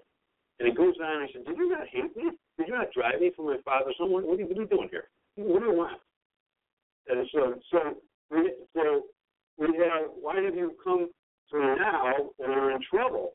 Ever said that to somebody? Look what happened. And the elders Gilead said to Yiftach, for this reason now returned to you that you may go with us and fight the son of Ammon and become head over all the inhabitants of Gilead. Wow. The illegitimate child will become head. And so what happens is later in the text, uh, the Spirit of the Lord in verse 29 came upon Yiftach. Now, think about this, because this may be when you actually make a vow. The Spirit of the Lord comes on you. I wish that you had to give a message every week like I do. Every week I wish you, each one of you had to get up and stand up in front of people and give a message. Because you know what? What you know what it would guarantee? Think of what it would guarantee. Yeah, you'd be studying scriptures. sure if you like to look like a fool. I don't want to get up here and not, yeah, yeah, not bad, or get some kind of political speech or talk about something else. No, if you're going to talk about the Word, you got to study the Word. I wish each one of you had to do that every week. And the Spirit of God, we'd be in the Spirit of God more. The Spirit of God, more great things happen. The Spirit of the Lord came on God, and so he passed through Gilead and Manasseh and, and passed through Mizpah of Gilead, and from Mizpah of Gilead, he went on to the sons of Ammon. And Yiftach made a vow to the Lord and said, Thou wilt, if thou wilt indeed give the sons of Ammon into my hand, and it shall be whatever comes out of the doors of my house to meet me when I return in peace from the sons of Ammon, it shall be the Lord's. I will offer it up as a burnt offering. Later in the text, unfortunately, his only daughter was the first thing that came out of the door. And uh, so it says that he followed through on the vow. So by saying something in haste, he brought a curse on himself. Now, why did he say that? I don't know. Maybe he's come home a lot of times, and the first thing comes out is this dog, and the dog was old, and it was like, it's time for you to go home. I think that's what he was thinking. Were the words? It didn't work out well. Because he let his tongue in front of his brain there, and he said something he shouldn't have said. He wasn't the Spirit of the Lord. So it can happen in the Spirit of the Lord, thinking that be with the Spirit and say something foolish. Not a good thing. Well, God's really strict about vows. If you say something, you got you got to pay it up. And Ecclesiastes just sums up what's said in uh, Numbers and in verse chapter 22 of Deuteronomy, which is last week's reading in in uh, Ecclesiastes chapter 5, verse 4. And he sums it up. Solomon sums this up really well. He says, "When you make a vow to God, do not be late in paying for He takes no delight in fools. Pay what you vow." It's better that you should not vow. Your mouth shut. Don't say anything. It's better that you should not vow than you should vow and not pay. Do not let speech cause you to sin. Do not say in the presence of the messenger of God that was, it was a mistake. Why should God be angry on account of your voice and destroy the work of your hands? many dreams, in many dreams and in many words, uh, there's emptiness. Rather, fear God. Fear God. Yeah, when we keep our mouths shut, most of the time, I think we actually are showing reverence for God. Our mouth gets us in a lot of trouble. But what does James say about it? The tongue, it says in chapter 4 of James, he said it's the very world of iniquity. It's chapter 4, 3, verse 6. The word, it's the tongue of fire, the very word of iniquity. It's the word of sin. He said the tongue is set among our members is that which defiles the entire body and sets the fire, sets on fire the course of our life, is set on fire by hell. That's on fire the course of our life. Doesn't sound pleasant. Our tongue gets us in a lot of trouble, and it brings on, it can bring on curses. Now, some of the real obvious curses that were brought on by the tongue, if you look in Genesis chapter, kind of bouncing all over the place here, you a little exercise. Uh, in Genesis chapter 31, Jacob was now being pursued by his uncle Laban, and because uh, someone took the household idols, and someone was Rachel. And he says in verse 32, the one with whom you find your God shall not live in the presence of our kinsmen. Point it out.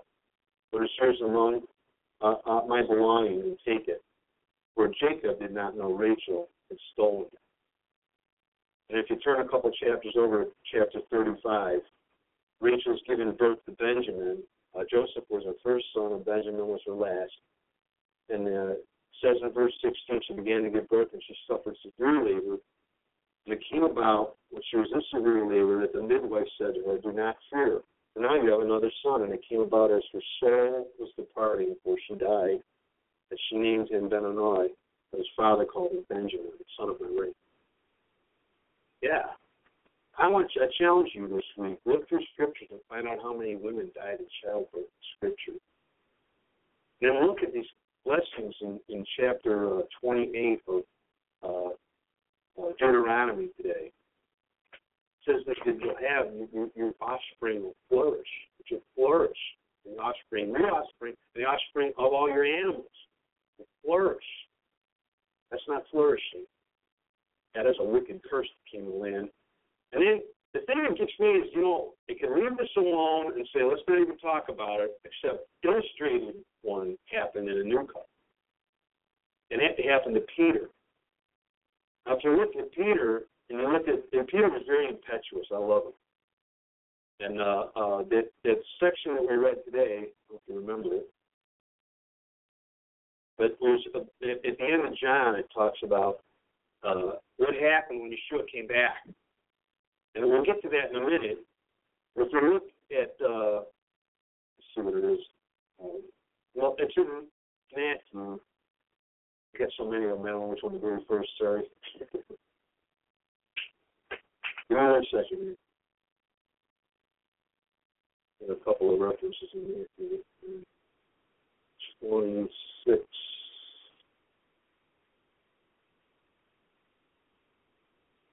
Yeah, tw- uh, Matthew 26. And look at verse 69. Now, Peter is sitting outside in the courtyard. Now, Yeshua's in before the Sanhedrin, or what's made up of it. They weren't all there. They cheated. They only got the guys who wanted to kill him. And uh, there, he's in there, and Peter's outside in the courtyard, and a certain servant girl came to him and said, We're with Yeshua, the Galilean. He denied it before them all, saying, I do not know what you're talking about. When he had gone out the gate another servant girl saw him. These servant girls really giving him a hard time that night. And and she and said to those who were there, This man was with the Yeshua of Nazareth. And began he began to deny it with an oath. With an oath. I do not know the man. I swear. And later, the bystanders came up and said to Peter, Surely you two are one of them, for the way you talk gives it away. Would be like me saying, Certainly you are from Chicago. I can tell. Your, voice is really me. Rubs on me when I got to listen to it, I'll tell you that. And what you say, surely you two are one of them. And he began to curse and swear, I do not know the man. And immediately the cock crowed. Peter remembered the word which Yeshua had said, Before the cock crows, will deny me three times. And he went out and wept bitterly. And what's interesting is in the next few days, right, we're going to have the fulfillment of the first three spring holy days that are mentioned in Leviticus 23. We're going to have the fulfillment of the Passover. We're going to have the fulfillment of unleavened bread, Yeshua being completely sinless. And we're going to have the fulfillment of first fruits, the Sunday during Pesach, the day after Shabbat, he rose from the dead. We hear much about Peter. He goes to the grave, but we don't hear much about him. We don't hear him standing there at the, at the crucifixion. We don't hear much about him. He left. He brought a curse on himself by doing that, by swearing that he wouldn't deny Yeshua. And when the pressure came on, he did deny. Better keep your mouth shut and make a vow that you can't pay or don't want to pay. So what happens? This is interesting because it's good because look, Jacob made this curse and he lost his, the wife. He had three wives and the one he loved dies first. When he lost. Rivka makes this oath and the only one he had in the world that he loved, his daughter, died. It ended in death. It ended badly. How does this one end? Huh. Let's look. Well, if we turn back to chapter 21 of John, and see, remember he was he was they were out in the water, and uh, and they were fishing, and they caught nothing. And so Peter says in verse three, "I'm going fishing." And we also go with them. Said the rest of them. They all go out that night. They caught nothing. Sounds like when I go fishing. First, they're fishermen, so they're really bad. When the day was not breaking, Yeshua stood on the beach, and the disciples did not know it was Yeshua. Yeshua therefore said to them, Children, you do not have any fish, do you? I love the answer. He asks questions, and he knows the answer to his spirit. No. He said, Well, cast the net on the right hand side of the boat, and you will catch, find the catch. They cast the net, therefore, and were not able to haul it in because there was such a great number of fish. And the disciple, therefore, whom Jesus loved, and it always refers to John, he refers to himself that way. He said, because the sons of his brother James and Ripon, it says earlier, are the sons of Zebedee. He says, It is the Lord. He said to Peter. Why did he say it to Peter? All the rest of the boys were there, five or six of them.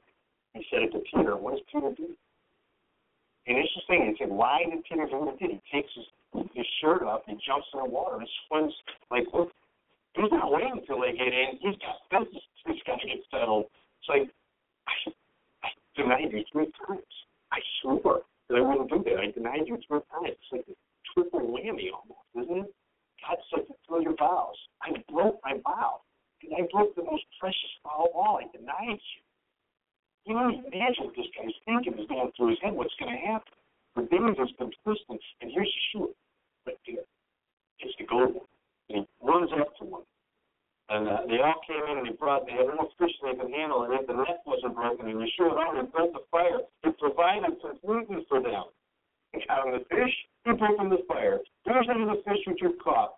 And Simon Peter went up and drew the net, and they and uh, they brought it in. And the net wasn't torn. This is coming out breakfast. Now, of the disciples, yeah, it was a good question. Because they haven't seen him yet resurrected, right? They're not sure. You've heard stories when he's resurrected, and they're not sure. So what happens when, when you think, what think they were feeling? Do you think they were elated and excited, or do you think they were more kind of depressed and down? I think they were kind of depressed and down. Like, oh, what happened? This was all going so well. We were going to take over the Romans. We were going to run around. What happened? They're depressed. What happens when you get depressed? When you stop doing? Someone who's there, I've been there too. Stop eating. stop eating, and it makes it much worse. Because then your brain's not functioning right. It was already off a little bit because you're depressed. Now it really gets bad. You're not eating. What, what's the do? It fixes the meal. Oh God, God what he's doing. Just listen to him and obey. I'm so funny too. I'm said, I'm not hungry. They're interested. And then the interesting is some some pairs of movement that's just coming on breakfast.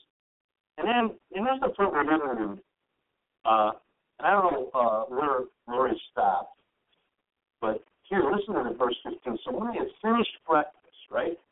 We're all clothed and in our right mind, as it said in the scripture above the demoniac. And they're clothed in the right mind. Who was also sitting with Yeshua around the fire earlier, earlier in that. Simon, son of John, who loved her more than these. And he said, Yes, Lord, you know that I love you. And he said, Tend my lambs. And he said to him a second time, Simon, son of John, you love me? And he said, Yes, Lord, you know that I love you. And he said, Shepherd my sheep. And he said to him a third time, Simon, son of John, you love me? It was great because he said to him a third time, you love me? And he said, Lord, you know all things. You know that I love you. Yeshua said, Tend my sheep. Remember what he did three times? He denied and cursed Yeshua three times. And just lifted that curse, didn't he? Just asked him, Do you love me? And do I told you do. You love me? You love me? Love me? Remember, this is the guy who Yeshua broke the nurse to and said, Who do people say I am? He said, You're the son the living, you're the son of the living God. You're the Messiah. In, in the most, one of the most misinterpreted phrases in, in, in the history of the church, the body of Messiah. On this rock, I'll build my my church. I'll build my body. On that profession, you're the Messiah. You're the Son of the living God. That's what the congregation is supposed to be built on, the body of Messiah. And what did Peter go on to do? I mean, I know they made him a little thing. He was the first pope. Yeah. Sorry about that. I gotta get, get my digs in. Wait a minute. They said the first pope would kill for around two, three hundred. Uh, uh, I'm confused. No, he was the leader, though. He was brought up to be the leader then of, of the body of Messiah, both in Jewish and Gentile. And there's a lot of Jewish people in the body of Messiah then, like there is now. A lot of hiding in the wings, and a lot of were right up in front. But see, God had a plan. He released the curse. And he did it. He did it by did Yeshua asked him the question that he had denied three times, and he said right to his face, Yeshua asked him the question that he had denied three times, and he said right to his face, Yeshua asked him the question that he had denied three times, and he said right to his face, Yeshua asked him the question that he had denied three times, and he said right to his face, denied three times, and he denied three times. Yeshua asked him the question that he had denied three times, and he said right to his face, Yeshua asked him the question. God, hallelujah. Think it just something happened again. Praise the Lord. Hallelujah. Praise God. Thank you, Jesus. Praise the Lord. Thank you, Lord. oh, boy. Hallelujah.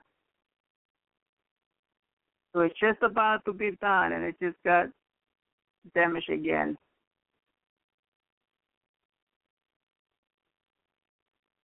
Probably, um, I don't know, the CD, brothers and sisters, is because this CD is, um, uh, I think it this message was, uh, let's see, um, I think it was about three or four weeks ago. So it probably got scratched.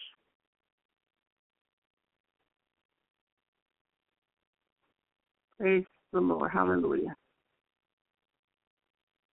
Well, he's he was you know letting us know a very good message about you know if you make a vow, you know you better to God you do it, and also about the offering. It was you know very good. Lord. Let me see if I can fix it again, brothers and sisters. And if I can't, then I'll just uh, play it uh, next time. Um, hallelujah. Praise you, Lord. Thank you, Jesus.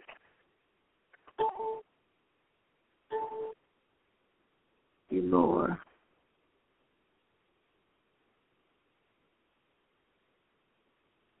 God is good. God is good.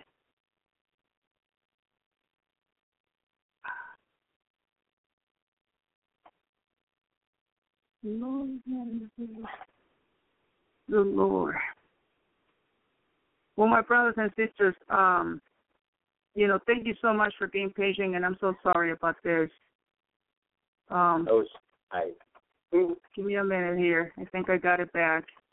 It's, kind of a good illustration of, of curse because he, uh, in a sense, so it's Judges nine, I believe, and he went, and then Ammon came to fight against Israel. Yeah, yeah,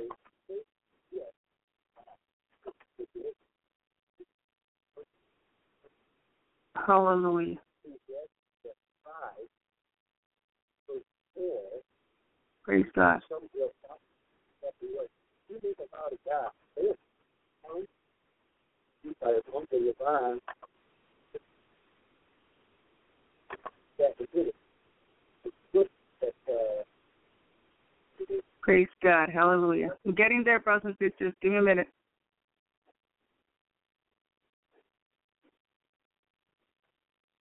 Lord said before them all, saying, I do not know what. The said, before the cock goes, is this is this is this is this is first. But there was no breakthrough. You see it sit on the beach. The disciples did not know what to do. They therefore said to them, Children, you do not have any fish, can you? I'll let you answer this questions and knows the answer to the spring. No. But go cast the net on the right hand side of the boat. It's a little bit further.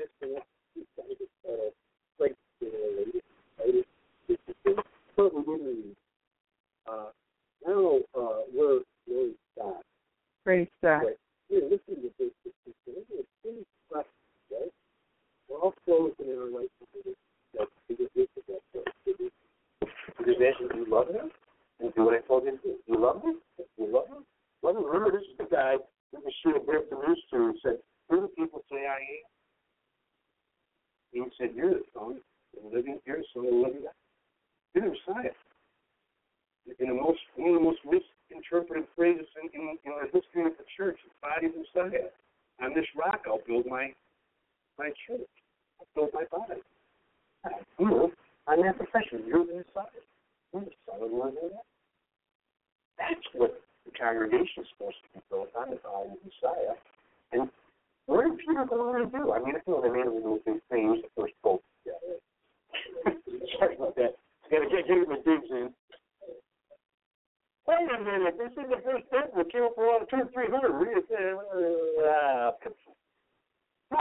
he was the leader though. He was brought up to be the leader then of, of the body of Messiah, both of Jewish and Gentile. And lot of people in the body of Messiah then. Like there was now. A lot of hiding in the wings, a lot of this were right up the front. But see, God had a plan to release the curse. And he did it. It by making sure asked them the question that we denied. He said right from the asked them the question that we denied. Oh, here you go. Yeah, it's the CD, brothers. I'm sorry. Asked them the question. I'm, I'm just gonna. Yeah, it's the CD. Unfortunately, I think that something happened to the CD, brothers and sisters. So I'm just gonna leave it here. It's it's a shame because you know it was a very good message. But anyway, uh, my brothers and sisters, uh, I I really you know thank you for being here for you know listening to what um uh you know what that uh pastor um was letting us know, you know.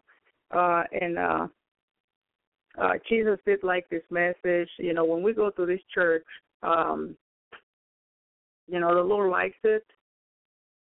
Um this is a very, you know, it's a humble church and uh you know, it's it's it's not a big church, it's it's a small church and it's very humble. And uh you know what I like is also that when we go there, when the service is, is start, brothers and sisters, they repent. And uh you know, everybody's there just, you know, repenting, repenting and repenting before uh and then and, and also pray before the pastor, you know, preach. and and before he start preaching, you know, we we all pray that God will anoint him. And um you know, maybe next time when the Lord lets me know, you know, I can probably play another one, another CD. Uh for this for this one for tonight was this one. And uh you know, it's it's it's very um you can feel, you know, the presence of God there. It's very, you know, anointing place. Um, you know, my daughter tells me that uh, uh, Jesus is there. You know, he comes and and he uh he's right there next to the pastor when he's preaching, which is beautiful. And then when they uh you know, when they get the Torah out is is so beautiful because they pass it around. I don't know because I, I've been to that church only like about a, I, I believe about a month and a half, and uh, I don't know if they do it only once a month. Um, and uh, you know they pass it around, and you're able, you know, to like when when they when they get the Torah out, is you know you can feel you can feel the presence of God and and um uh, you know, and, and then, you know, we pray. We prayed and, and we asked for forgiveness, you know, through Yeshua, Jesus. And um it's very beautiful, very beautiful. Um and this is what God wants. You know, God wants us to, you know, repent, to come in a full surrender to Him, my brothers and sisters. He wants us to, uh, you know, be uh, you know, be faithful to him. Amen. He wants us to he wants us to be in you know, truthful. He wants us he wants God wants to communicate with us. He's uh he's our best friend. You know. Uh he he wants us he he wants to embrace with us once you know when we are in church at at our house even here at the lord's hour you know God is with us. And um, um, you know, I remember one of the times too that when Jesus, because the Lord, you know, sometimes, uh, I would say, you know, I'm, I'm sorry, not, not, you know, not sometimes, but most of the times, uh, when I am, you know, when I'm preaching, he he comes and he sits he sits down, and I remember my daughter one time he was letting you know she was letting the Lord know uh you know I mean she's you know still a child. He said to the Lord, "Don't you get tired, Jesus? you know, listening there." And then the Lord said, "No, I like I like my word."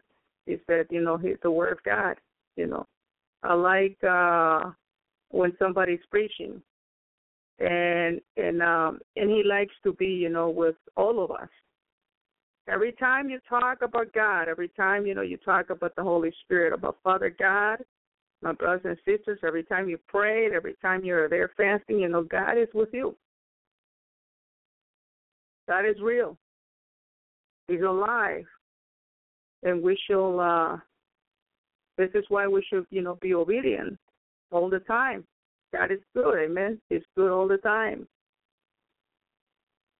And and so when you are with Jesus, you know, the more you look for Jesus, the more you seek for Jesus, the more, you know, he's it's the same thing, you know, Jesus does the same thing with you, my brothers and sisters. He's there too.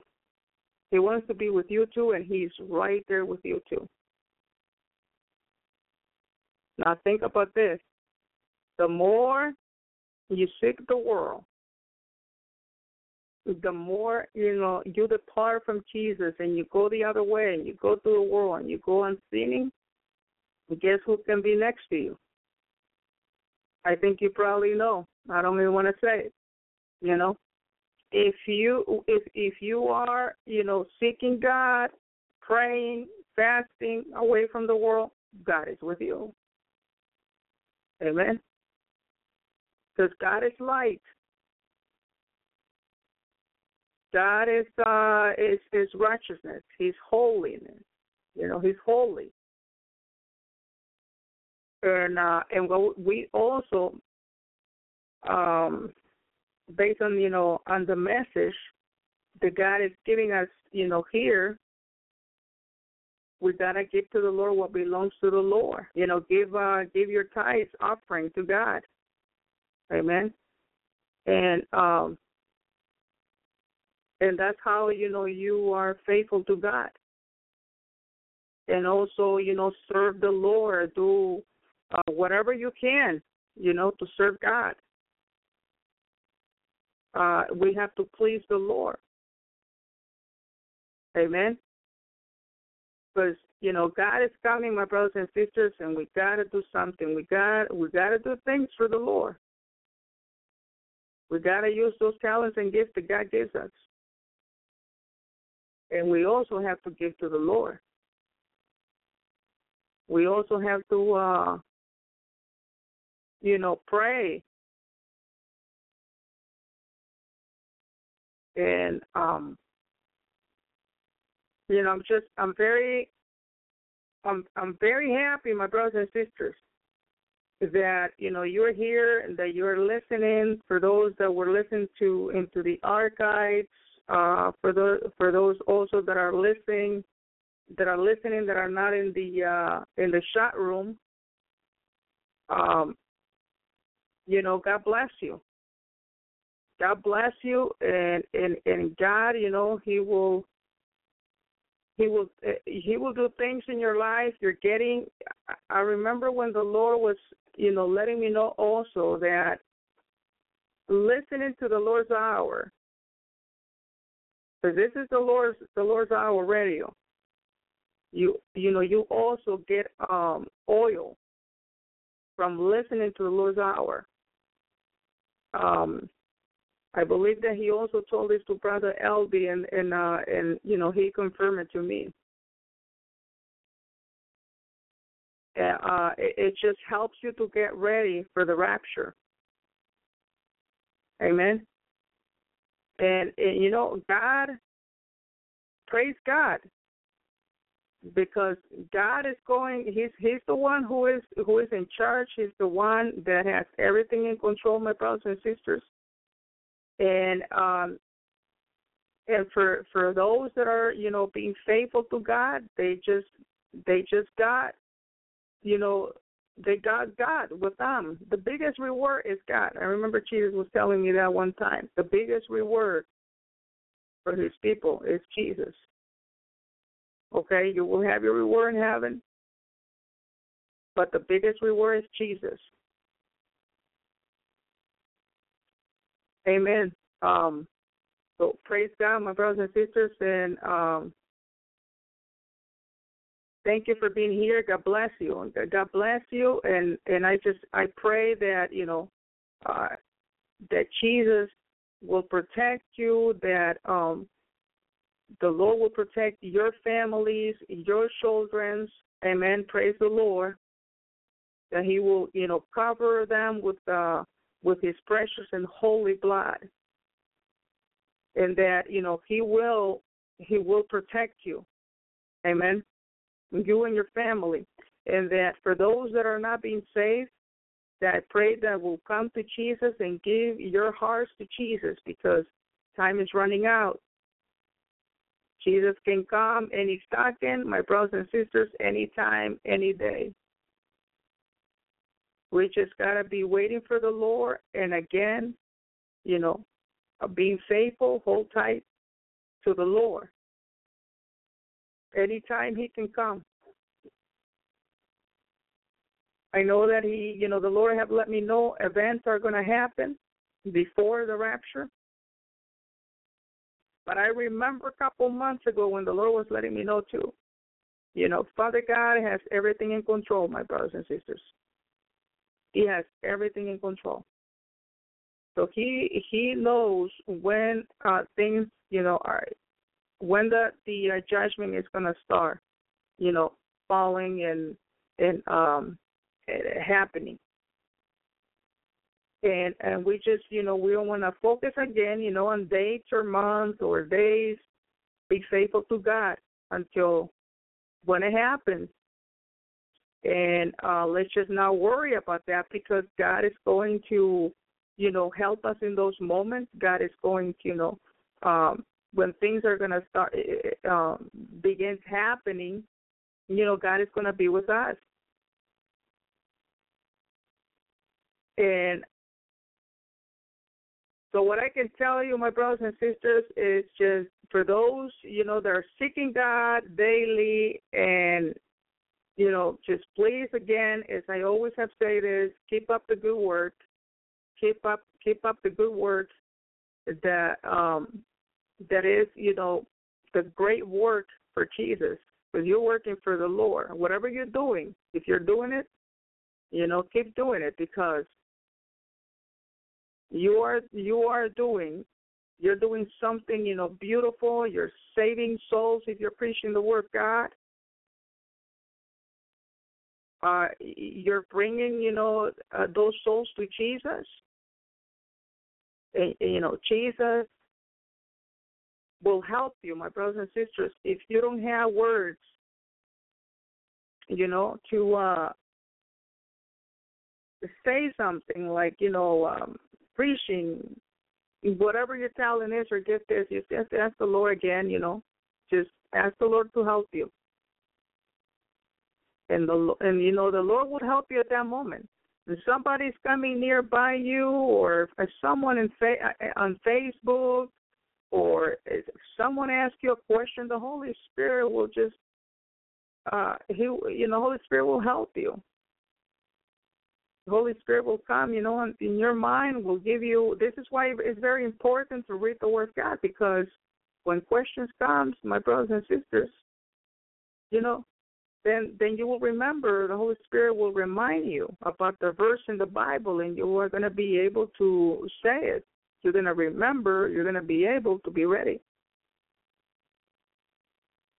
We got to be ready at all times because some people ask questions like you know what is going to happen you know uh when a believer died uh, does the believer goes immediately to heaven or hell i mean even christians ask those questions i remember when we were uh get uh, uh doing the bible study it uh you know the rock of israel we were there you know doing studying the bible and uh we were there in our you know bible study and and, and uh, a person there was asking what happens, you know, after a believer dies. Does it go immediately to heaven or hell? And then, you know, we were there. The pastor were there ready, you know, to ask uh, to answer that question uh, immediately to that person. Amen. And, and, and so things like that. I mean, it just, you know, a lot of questions. Gotta be ready to uh, let people know. And this is why, you know, it is very good to study the Word of God.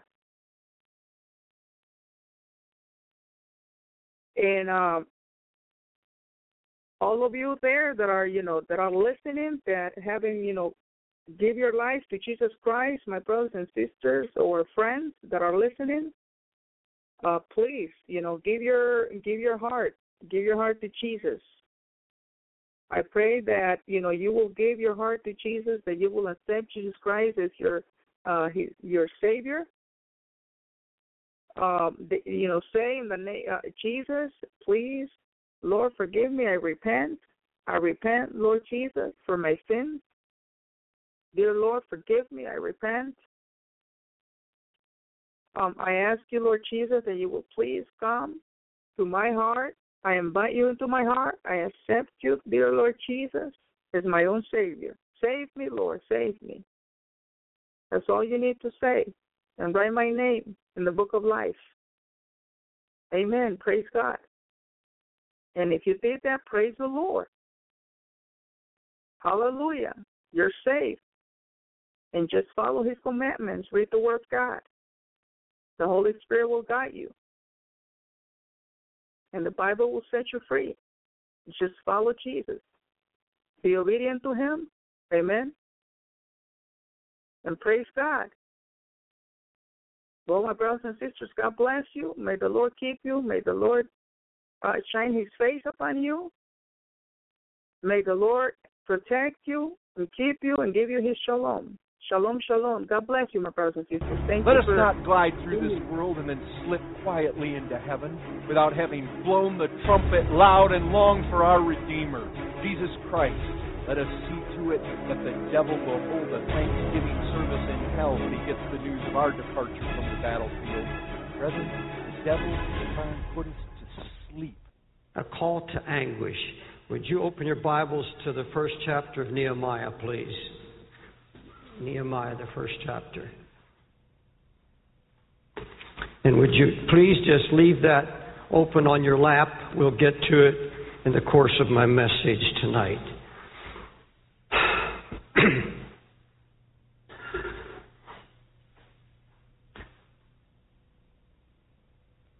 I, I would have a hard time preaching this if I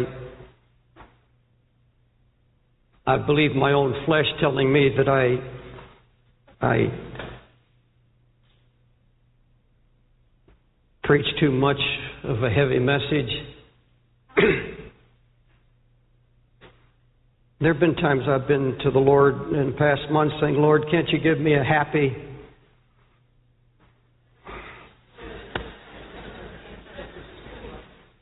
but I can't.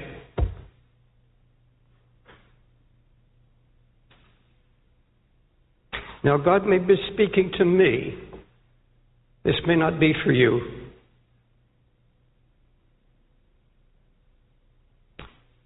But it's a call to anguish.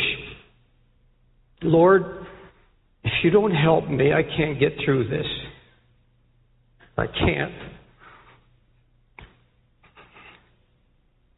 Lord, I'm too old for games, foolishness. And I'm tired of rhetoric, meaningless rhetoric that never changes things. Lord, just help me. Help me. Folks, I'm tired of hearing about revival. I'm tired of hearing about awakenings, the last day outpourings of the Holy Spirit. I've heard that rhetoric for 50 years. Just rhetoric. No meaning whatsoever. I'm tired of hearing about people in the church who say they want their unsaved loved ones saved. I'm tired of hearing people say, I'm concerned about my troubled marriage, when it's just talk, rhetoric. I don't want to hear any more talk about how immoral America has become, how godless our society, how corrupt our business. I'm tired of hearing about Islam taking control and Christians losing power. How dead the church has become because that too is rhetoric, meaningless. Away with all of our how to conferences because they accomplish nothing. It's how to cope, how to build a bigger church, how to reach the lost, how to improve your people's skills, and how to impact the world in this computer time. And I look at the whole religious scene today, and all I see are the inventions and ministries of man and flesh. It's mostly powerless. It has no impact on the world. And I see more of the world coming into the church and impacting the church rather than the church impacting the world. I see the music taking over the house of God. I see entertainment taking over the house of God.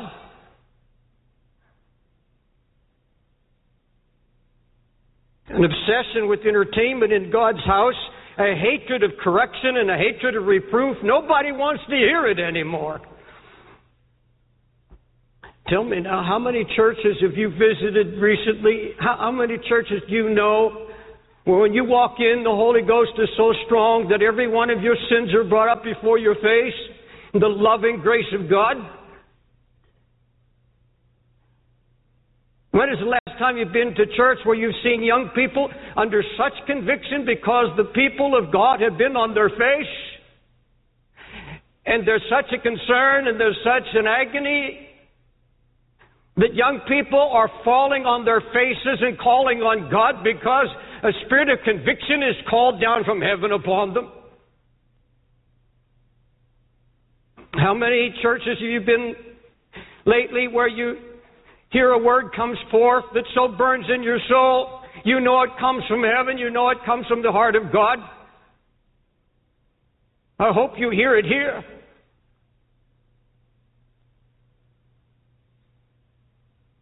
Whatever happened to anguish in the house of God? Whatever happened to anguish in the ministry? It's a word you don't hear in this pampered age. You don't hear it. Anguish means extreme pain and distress. The emotion so stirred that it becomes painful. Acute, deeply felt inner pain because of conditions about you, in you or around you. Anguish, deep pain, deep sorrow, agony of God's heart.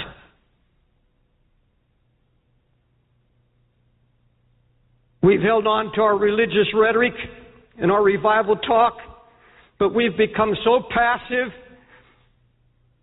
our so-called awakenings, our stirrings last but a short time. And when the last, when the re- short-lived revivings and awakenings come from the hand of God, they are so short-lived. And in those times we promise God we'll never return to our passivity. That it's not long, it's just weeks or months and we're back and this time we slip further back into passivity than when we started. I speak from experience. And we say, This time, oh God, you've touched me for life. I'll never be the same. And it's like fireworks a loud bang, and a lot of noise, and then it dies.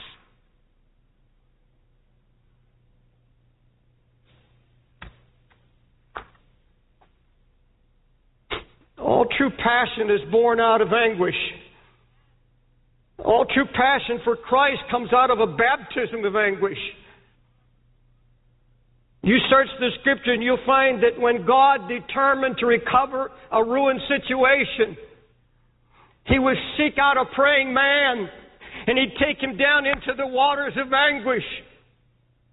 He would share His own anguish for what God saw happening to His church and to His people and he would find a praying man and he would take that man and literally baptize him in anguish.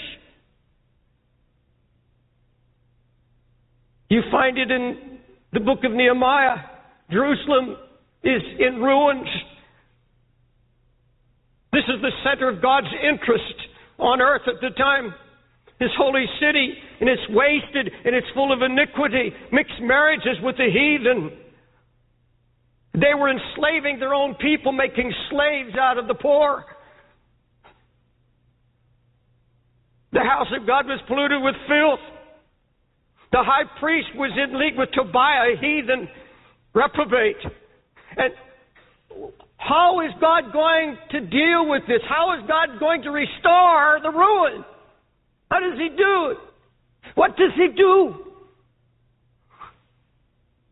You see, we face a similar situation, except ours is many times worse.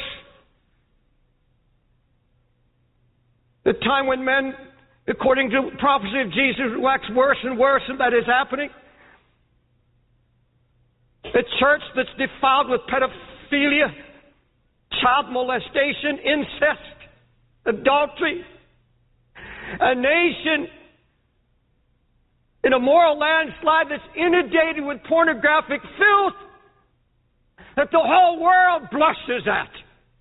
And now out of Cannes Film Festival, according to the New York Times, there's a new movie about to hit the shores of the United States with 13, 14 year old kids having unspeakable kinds of sex with adults. And they said at the Cannes Film Festival, and it's the boast of Cannes Festival, that we have not only pushed the envelope, we've gone over the edge. And America's now ripe for it.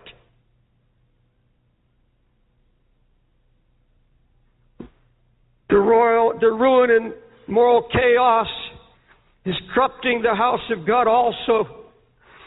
How else do you explain that multiplied numbers of Christians go home and watch HBO, a program I've never seen. I don't have television, but I read about it in the newspaper today in the New York Times called The Sopranos.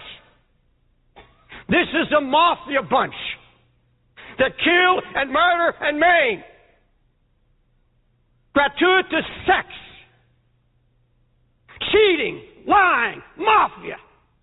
And we have millions of Christians now in the United States getting together and talking about the next show, and they're addicted to it.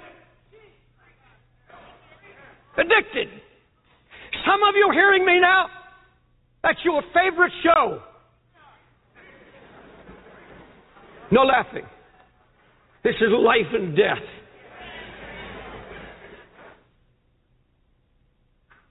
Did you come here tonight and did you raise your hands and sing and shout and have a good time? And you know you've been watching this filth?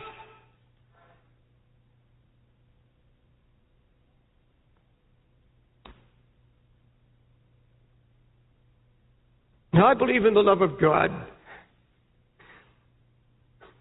I've preached mercy, grace, and love, covenant love. And I believe in preaching the goodness and long suffering of Christ. But multitudes today are being saturated with your okay messages. We've got people now that are turning the grace of God into lasciviousness. We've become like the children of Israel who said the right words. But here's what God said I've heard the words of this people. They have well said all that they have spoken. Oh, that there was such a heart in them that they would fear me and keep my commandments always, that it might be well with them and with their children forever. He said, Oh, you have the right words. You sing the right songs, but your heart is not right. Nehemiah verses 1 through 3. The words of Nehemiah, the son of Hachaliah. It came to pass the month of Chisleu in the 20th year I was in Shushan the palace, that Hanani, one of my brethren, came, he and certain men of Judah. And I asked them concerning the Jews that escaped, which were left of the captivity, and concerning Jerusalem. And they said unto me, The remnant that are left of the captivity there in the province are in great affliction and reproach. The wall of Jerusalem also is broken down, the gates thereof are burned with fire. It came to pass when I heard these words, I sat down and wept and mourned certain days and fasted and prayed before the God of heaven. Here was the word. Here, here, here was a delegation from the ruined city of Jerusalem coming to Nehemiah. It said Jerusalem is broken down. The walls are down. There's ruin, nothing but ruin. Now, these, I'm sure, were godly men. These were good men, but they, they had no concept of how God was going to deal with the situation, how He was going to bring about a recovery. They had no concept of what God was going to do. Had no, all they could see was ruin and brokenness and despair and hopelessness. Verse 4 When I heard the words, I sat down and wept and mourned certain days and fasted and prayed before the God of heaven. You see, God found a praying man and he takes him down into the waters of baptism of anguish. This man goes down into anguish. And in verse 6, I pray before thee now, day and night, confessing the sins of the children of Israel, which we have sinned against thee. Both I and my father have sinned. Now, folks, look at me. Nehemiah was not a preacher, he was a career man. He was the king's cupbearer. He was in comfort. He was in royalty. He had made, so to speak. But this was a praying man. And God found a man who would not just have a flash of emotion, not just some great sudden burst of concern and then let it die. He said, No. I broke down and I wept and I mourned and I fasted. And then I began to pray night and day. When I heard, I wept. Why didn't his brother, Hanani, why didn't these other men, who apparently were godly men because later Hanani was given the rule of the city, why didn't they have an answer? Why didn't God use them in restoration? Why didn't they have a word? Because there was no sign of anguish, no weeping, not a word of prayer. It's all ruin. That's all they could see.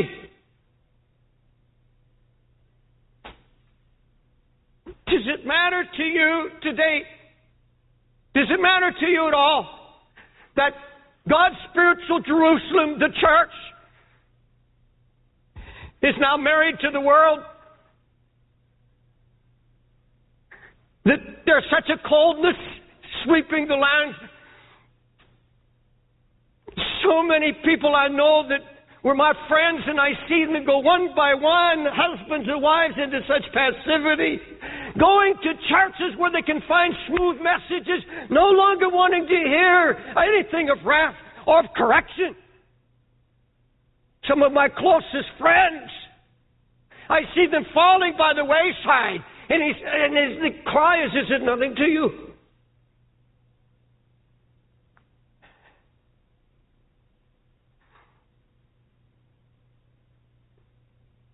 Closer than that, does it matter about the Jerusalem that's in our own hearts? The sign of ruin that's slowly draining spiritual power and passion, blind to lukewarmness, blind to the mixture that's creeping in.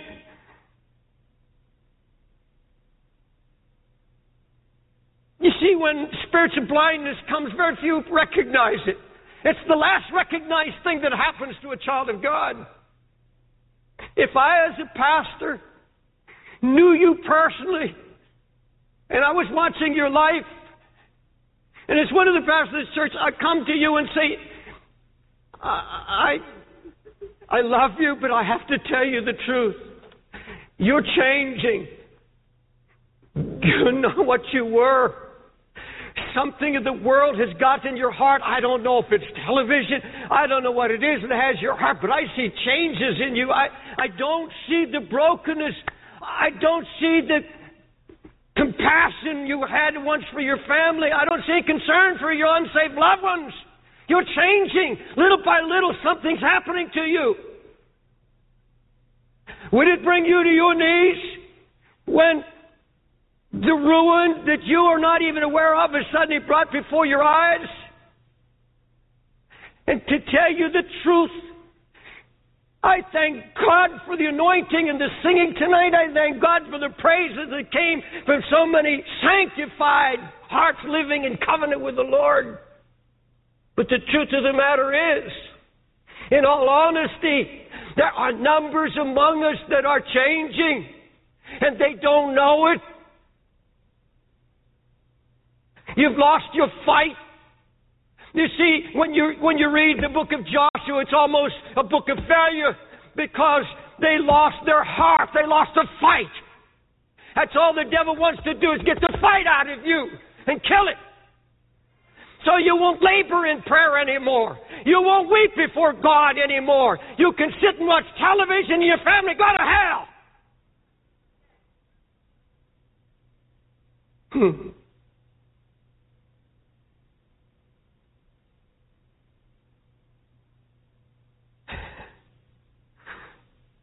Uh, let me ask you is what I just said convicted you at all?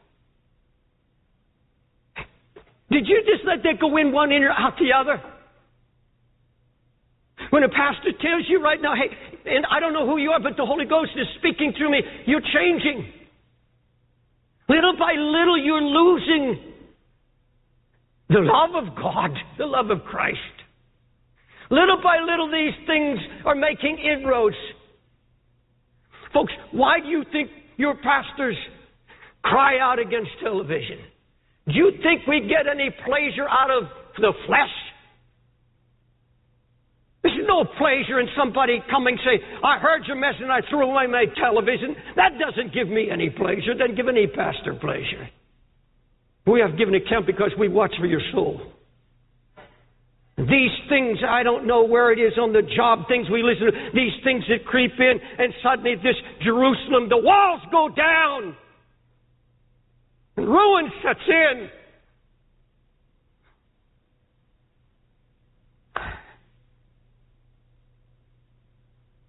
Does it really matter to you that your unsaved loved ones are dying and we're getting closer and closer to the end?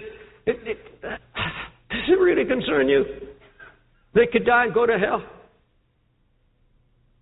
Even though you're a lover of Christ. Where's the anguish? Where are the tears? Where's the mourning? Where, where's the fasting? Now, many of you fast, many of you pray, broken before the Lord. I'm talking about the body of Jesus Christ in general. Where's the getting up in the middle of the night? You see, he said, night and day I began to pray. Where's the confessing of your sins and of your children, confessing your children's sins before the Lord or your mate's sin before God because this is exactly what Nehemiah does. He confesses his sins and the sins of all the people. And then he says, We have sinned. I have sinned. And then he said, We have sinned. See, when Nehemiah heard of the ruin and destruction, he never asked why. Why can a holy, just God allow his city to go to ruin? Why were so many dispersed? Why were so many killed and murdered? He didn't ask the question that we're asking in America today. Why did God allow the towers to fall and over 2,000 people died in the, the uh, affair, in, in, the crash? How could a loving God and folks, just I, I share what Pastor Carter said today, the holy anger that arises in my heart when I hear preachers on television or, or on radio or hear that they've said on television, oh, God had nothing to do with it. God had nothing to do with it. Don't put it on God.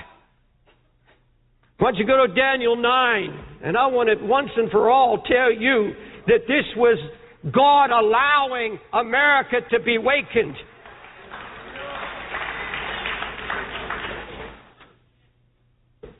God didn't do it. He didn't stop the plans of the enemy because he had a greater purpose because it was love for America that was about to slip into everlasting hell. I'm going to lower my voice so you won't think I'm angry.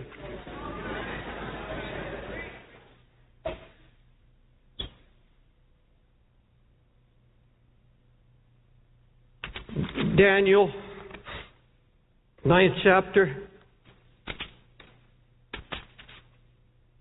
Verse 5, beginning to read, We have sinned and have committed iniquity and have done wickedly. Can you say that about America?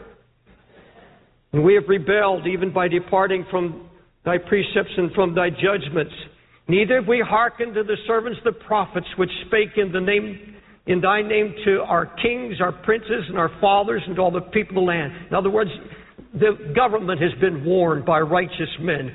O Lord, righteousness belongeth unto thee but unto us confusion of faces is at this day. Men of Judah and the inhabitants of Jerusalem, all Israel that are near, that are far off, through all the countries whither thou hast driven them because of their trespass, they have trespassed against thee. O Lord, to us belongeth confusion of face, to our kings, to our princes, our fathers, because we have sinned against thee. Why? Because we have sinned against thee. To the Lord our God belongeth mercies, forgiveness, though we've rebelled against him. Neither have we obeyed the voice of the Lord our God to walk in his laws, which he set before us by his servants the prophets. They all Israel have transgressed the law even by departing, that they might not obey thy voice.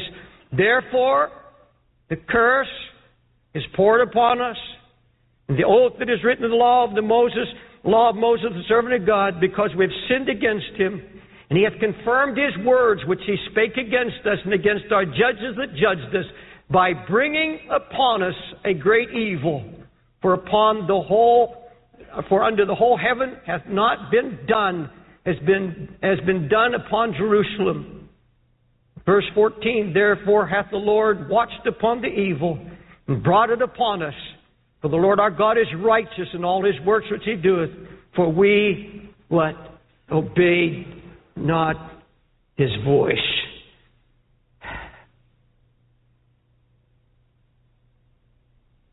Now, let me get back to the, my message. There's a great difference between anguish and concern. God's been dealing with me about this. Concern is something that you that biggest interest you. You take an interest in a project or a cause or a concern or a need something that gets a hold of your attention, and usually it comes through some emotional stimulus. You know, you, you can hear, uh, like, like we heard last Sunday from South Africa and all of the hundreds of thousands dying with AIDS and the children, and you can hear what we heard from Sister Huldah Buntain this afternoon of, of the thousands upon thousands of children dying in Calcutta and India. You can get all stirred up about it and you can get emotional and, and you get very concerned. But, folks, there's a difference between concern and anguish. Because you see, you can tie yourself to a cause, you can get excited about it, or some project, you can talk it up, you go public with it, you can advertise it, you can support it, organize it, put a lot of effort into it. I'm going to tell you something I've learned over all my years, 50 years of preaching. If it is not born in anguish, if it has not been born by the Holy Spirit, where when you saw and heard of the ruin, it drove you to your knees, took you down into a baptism of anguish where you began to pray and seek God Folks, this church was born in anguish. Six months of anguish, tears. A little country town in Pennsylvania where a pastor of a small church cried out, Oh God, I'm dry and I'm empty and there's more to it than this, and if this is all the Holy Ghost is, I don't want it in such a desperation. Weeks and weeks of calling on the name of the Lord, confessing my own deadness and dryness. Then finally coming for street rallies here in the city and walking the streets and then wind up on 42nd Street and see them selling a kind of heroin would kill you. Say, I've got the good stuff, it'll kill you. And I remember breaking down, and it didn't matter the crowds going by. I sat on a fire hydrant type on the side of a building and wept. And I was in anguish. I was in anguish four blocks from here on Broadway, weeping and crying and wailing.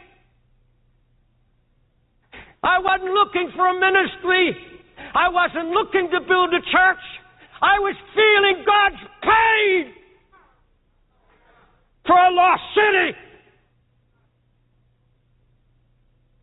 The same agony I felt years before when he started Teen Challenge. And I've never had anything that's been any worse to God in my 50 years that wasn't born in agony. Never. Never. It's all been flesh otherwise. flesh. And folks, I've been around the world again and listening to the cry of pastors, dead and empty, some treating their wives like animals. And here I haven't prayed in months I haven't prayed in six months. And I know that sermons won't do it. I know that a new revelation won't do it, covenant won't do it. I know now. Oh my God, do I know it? Until I'm in agony. Until I have been anguished over it. I'm preaching sermons. Oh God, I'm preaching sermons. Then I said, No, it's too late. I don't have that much time. And all our projects, all our ministries, everything we do. Where are the Sunday school teachers that weep over kids they know are not hearing and they're going to hell?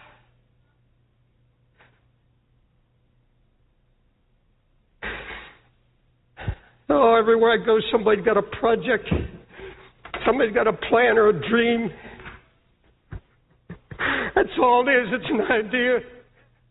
They didn't come to me from a broken heart. They didn't come to me after hours of fasting and praying and mourning. Not a broken heart.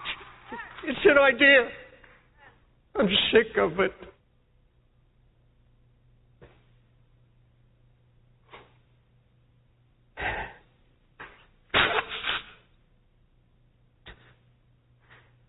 You see, a true prayer life begins at the place of anguish, a place where lifetime decisions are made. You see, if you, you set your heart to pray, God's going to come and start sharing your heart, His heart with you. He's going to open up His heart, and I'll tell you, there's pain in His heart.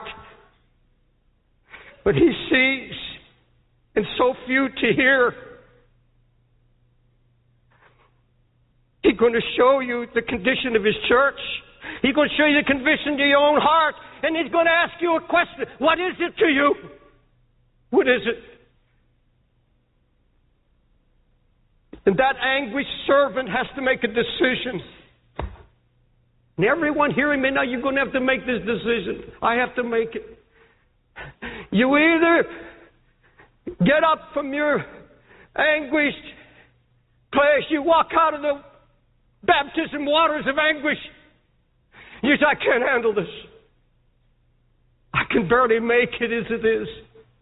I don't want it. God, I have enough. I just want to be an ordinary Christian. I don't want to carry this kind of a burden. I don't want to have to weep over my family anymore. I'm just going to go take it by faith.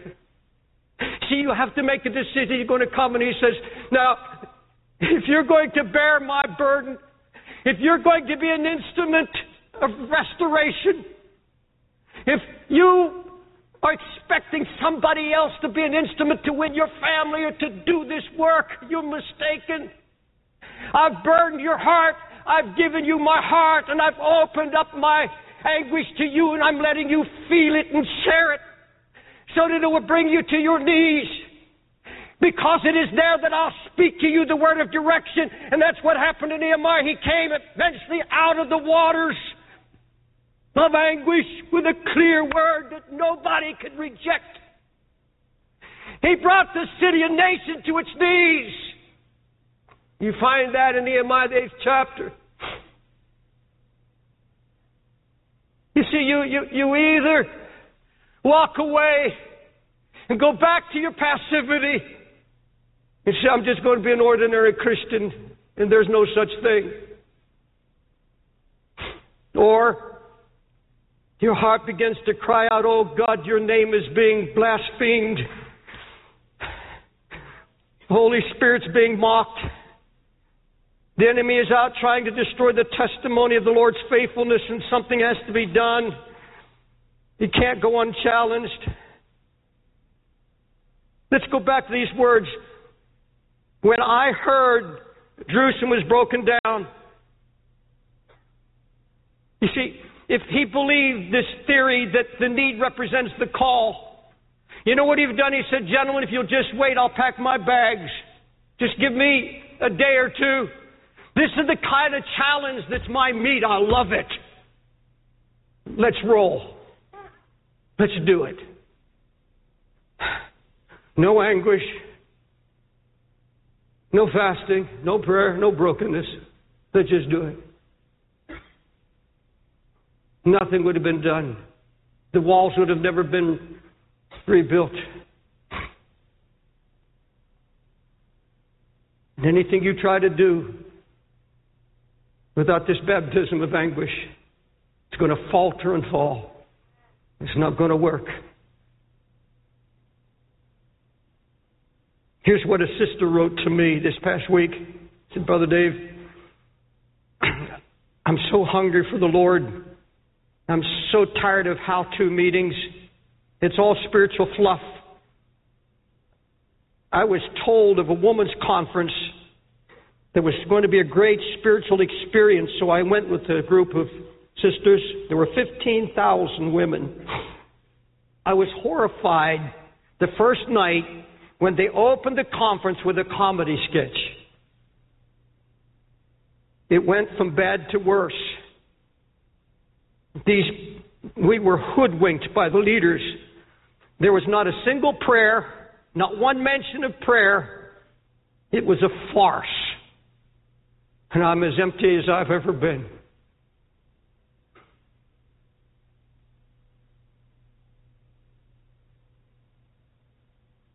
Prophet Amos cried out to such, Woe to them that are ease in Zion, eating, chanting their music, but they're not grieved for the affliction of Joseph. And in the original Hebrew root word, they are not agonizing in prayer over the ruin in, uh, in, Jeru- in Joseph or Israel.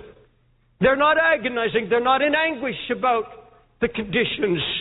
Comedy, yes. Happy singing, yes. Eating, fellowship, good time, yes. Weeping, anguish, praying, fasting, no, no, no. Will not have it. Folks, let me tell you something. Out of this baptism of anguish comes a marvelous thing that happens to those willing to submit to it. A marvelous thing. It's the instant, prompt knowing of God's voice. Instant. Now, see, if you don't have a history of prayer, if you don't have this willingness to share God's heart, you get it by asking Him for it. He said, I'll, I'll give. I'm more willing to give you are to receive. This is something you ask. Oh, God, I, I, I want to step out now and I want to know your heart.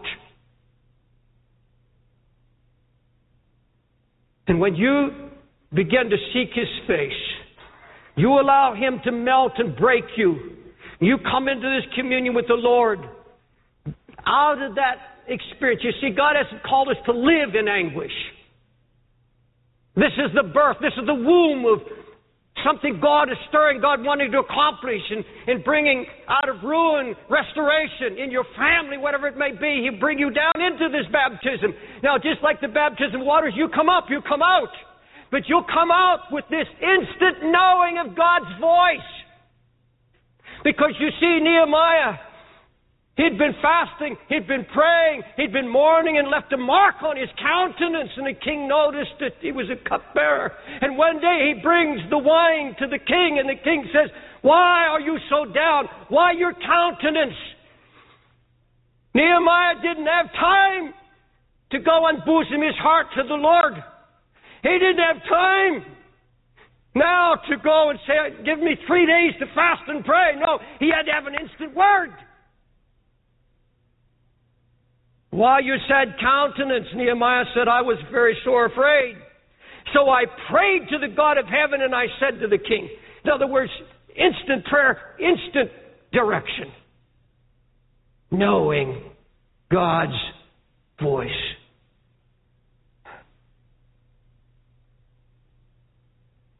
There are times you're not going to know what to do. You have no time to run to the closet. You have to hear His voice. This is the way, walk in it. Instant.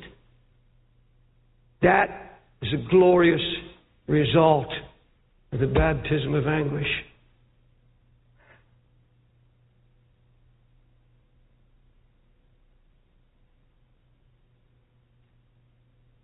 The servant who willingly takes on the mantle of God's pain is the only servant who has the authority and the right to hold God to his covenant promises. We've preached covenant here. But only those who've known his heart and in those times have allowed God to bring healing has allowed God to go down deep in the soul and say, Oh God, I can't do this on my own, but I'm not going to let my kids go to hell. I'm not going to let my husband, my wife. Oh God, I'm not going to live in this death. I'm not going to live in this lukewarmness and this coldness anymore. God, change me. And when you get desperate before God, you set your heart to seek Him. Then you can hold God to His covenant promises. Look, look at first chapter verses 8 and 9. Remember, I beseech thee, the word that thou commandest thy servant Moses, saying, If ye transgress, I will scatter you uh, abroad among the nations. Now he, he holds God this covenant now. But if you turn unto me and keep my commandments and do them, though there were most of you cast out from the uttermost part of the heaven, yet will I gather thee, them from thence and bring them into this place that I've chosen to set my name there. He calls on the covenant made to Moses. He said, Here's what you promised, God. And folks, when you allow God to lead you into this place beyond concern, beyond just fleeting emotion. You say, God, I'm going to set my heart. Then you have every right to hold God to every one of His covenant promises. You see, and I'm going to close in just a minute. We've, we, we have a nation, a church today full of diagnostic experts. Boy, just about anybody can tell you what's wrong with the church now. And now they're coming out with statistics and polls. They, they can tell you uh, how many heathen there are in China. They can give you polls and charts, but not the slightest idea. They have all these how to books now, and you won't hear one word about anguish, tears, and brokenness. You won't hear that. In my closing thoughts, I want to ask you why, why did Nehemiah, of all God fearing men that were left in Israel, why did God share his anguished heart with Nehemiah? Because he was a man of prayer. He was already in prayer. Now I want to tell you something. I believe in I believe in destiny. I believe that God chooses men. But God can choose a man and he can abort it just like that. Nehemiah could have said, Look, I, I, I, I'm I have more influence right here. I have the ear of the king. I, I need to stay right here. And God, I'm sure, has. I'll agree with you that God will raise up somebody. No, he, he said, Oh God, this is my burden. Open your heart to me.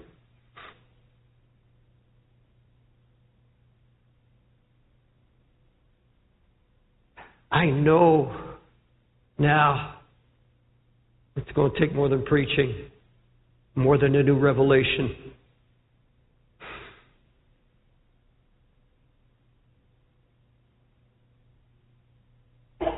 There's going to be no renewal, no revival, no awakening until we're willing to let Him once again break us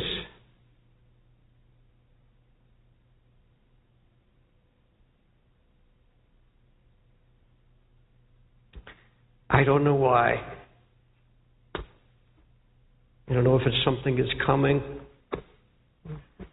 The other pastors have shared with you what they feel about some very, very troubling, difficult times just ahead, and, and comes not only from the pulpit, it comes from politicians coming from all over the world.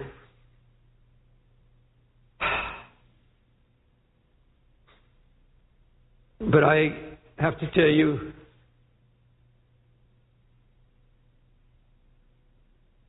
that God's calling me personally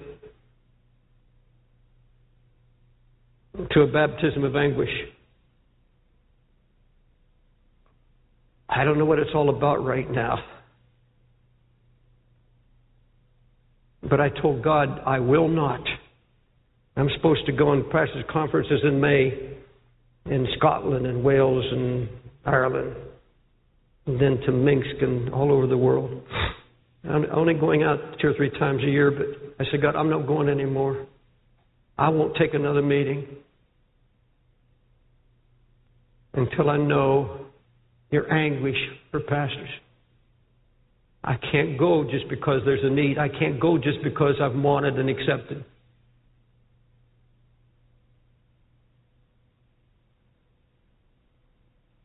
Don't want it.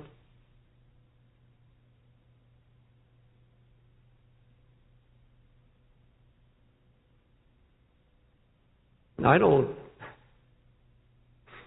When I preach sometimes like this, everything gets so quiet, and I, I get the feeling that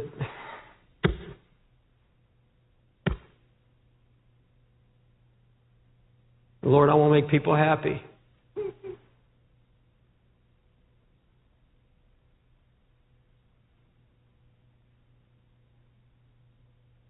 Folks, it's getting late and it's getting serious. Please don't tell me. Don't tell me you're concerned.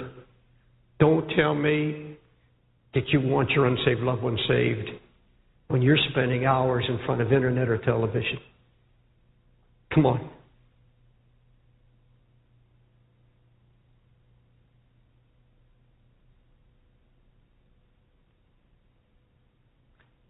I don't know how to end this. Lord, help me. I have a sense that though this may not be for the whole congregation, that he's speaking to some very deeply.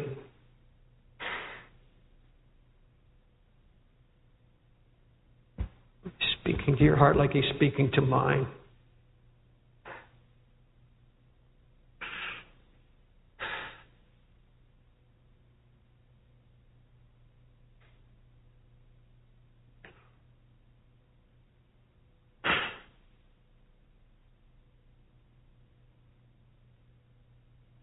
Maybe you don't need prayer along this line, but I beg of you, I plead with you, I need prayer.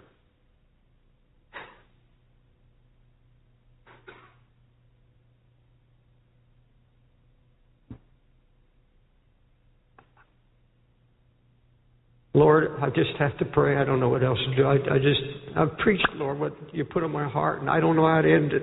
You end it. You do what you want to do, Lord. You speak to us. Lord, there's some need to get this altar and confess I am not what I was. I am not where I'm supposed to be. God, I don't have your heart or your burden. I've been, I wanted it easy. Just want to be happy. But Lord, true joy comes. True joy comes out of anguish.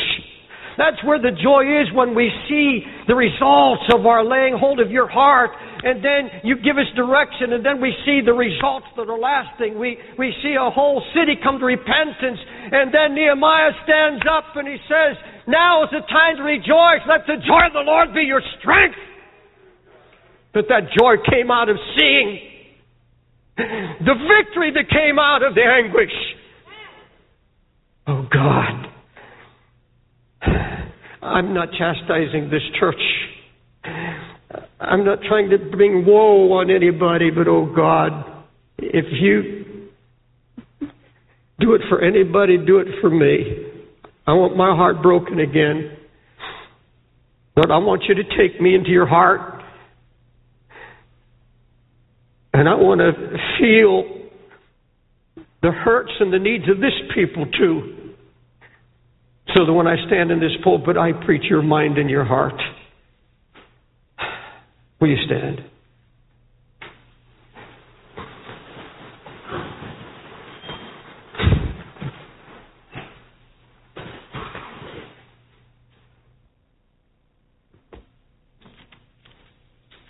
Nehemiah, the eighth chapter. You can still come while I'm talking. They read in the book the law of God distinctly, gave the sense, and caused them to understand the reading. And the people says they all said amen. They lifted up their hands, they bowed their heads, they worshiped the Lord with their faces to the ground.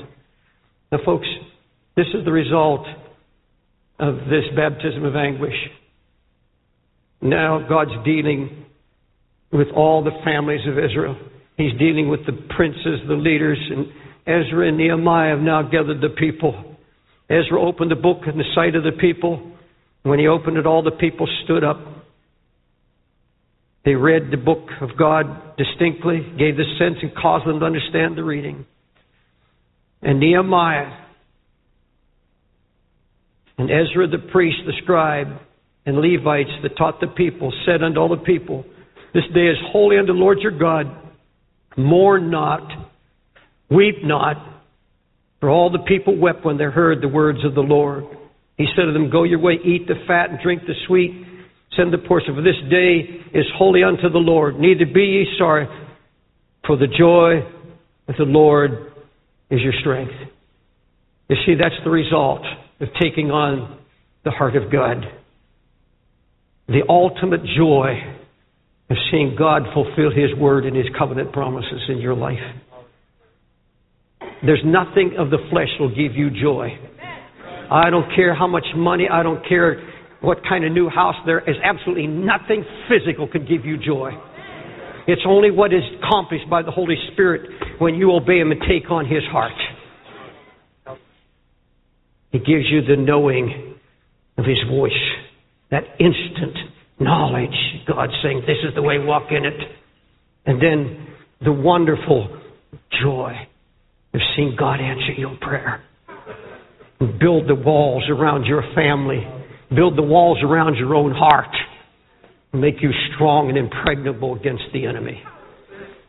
God, that's what we desire.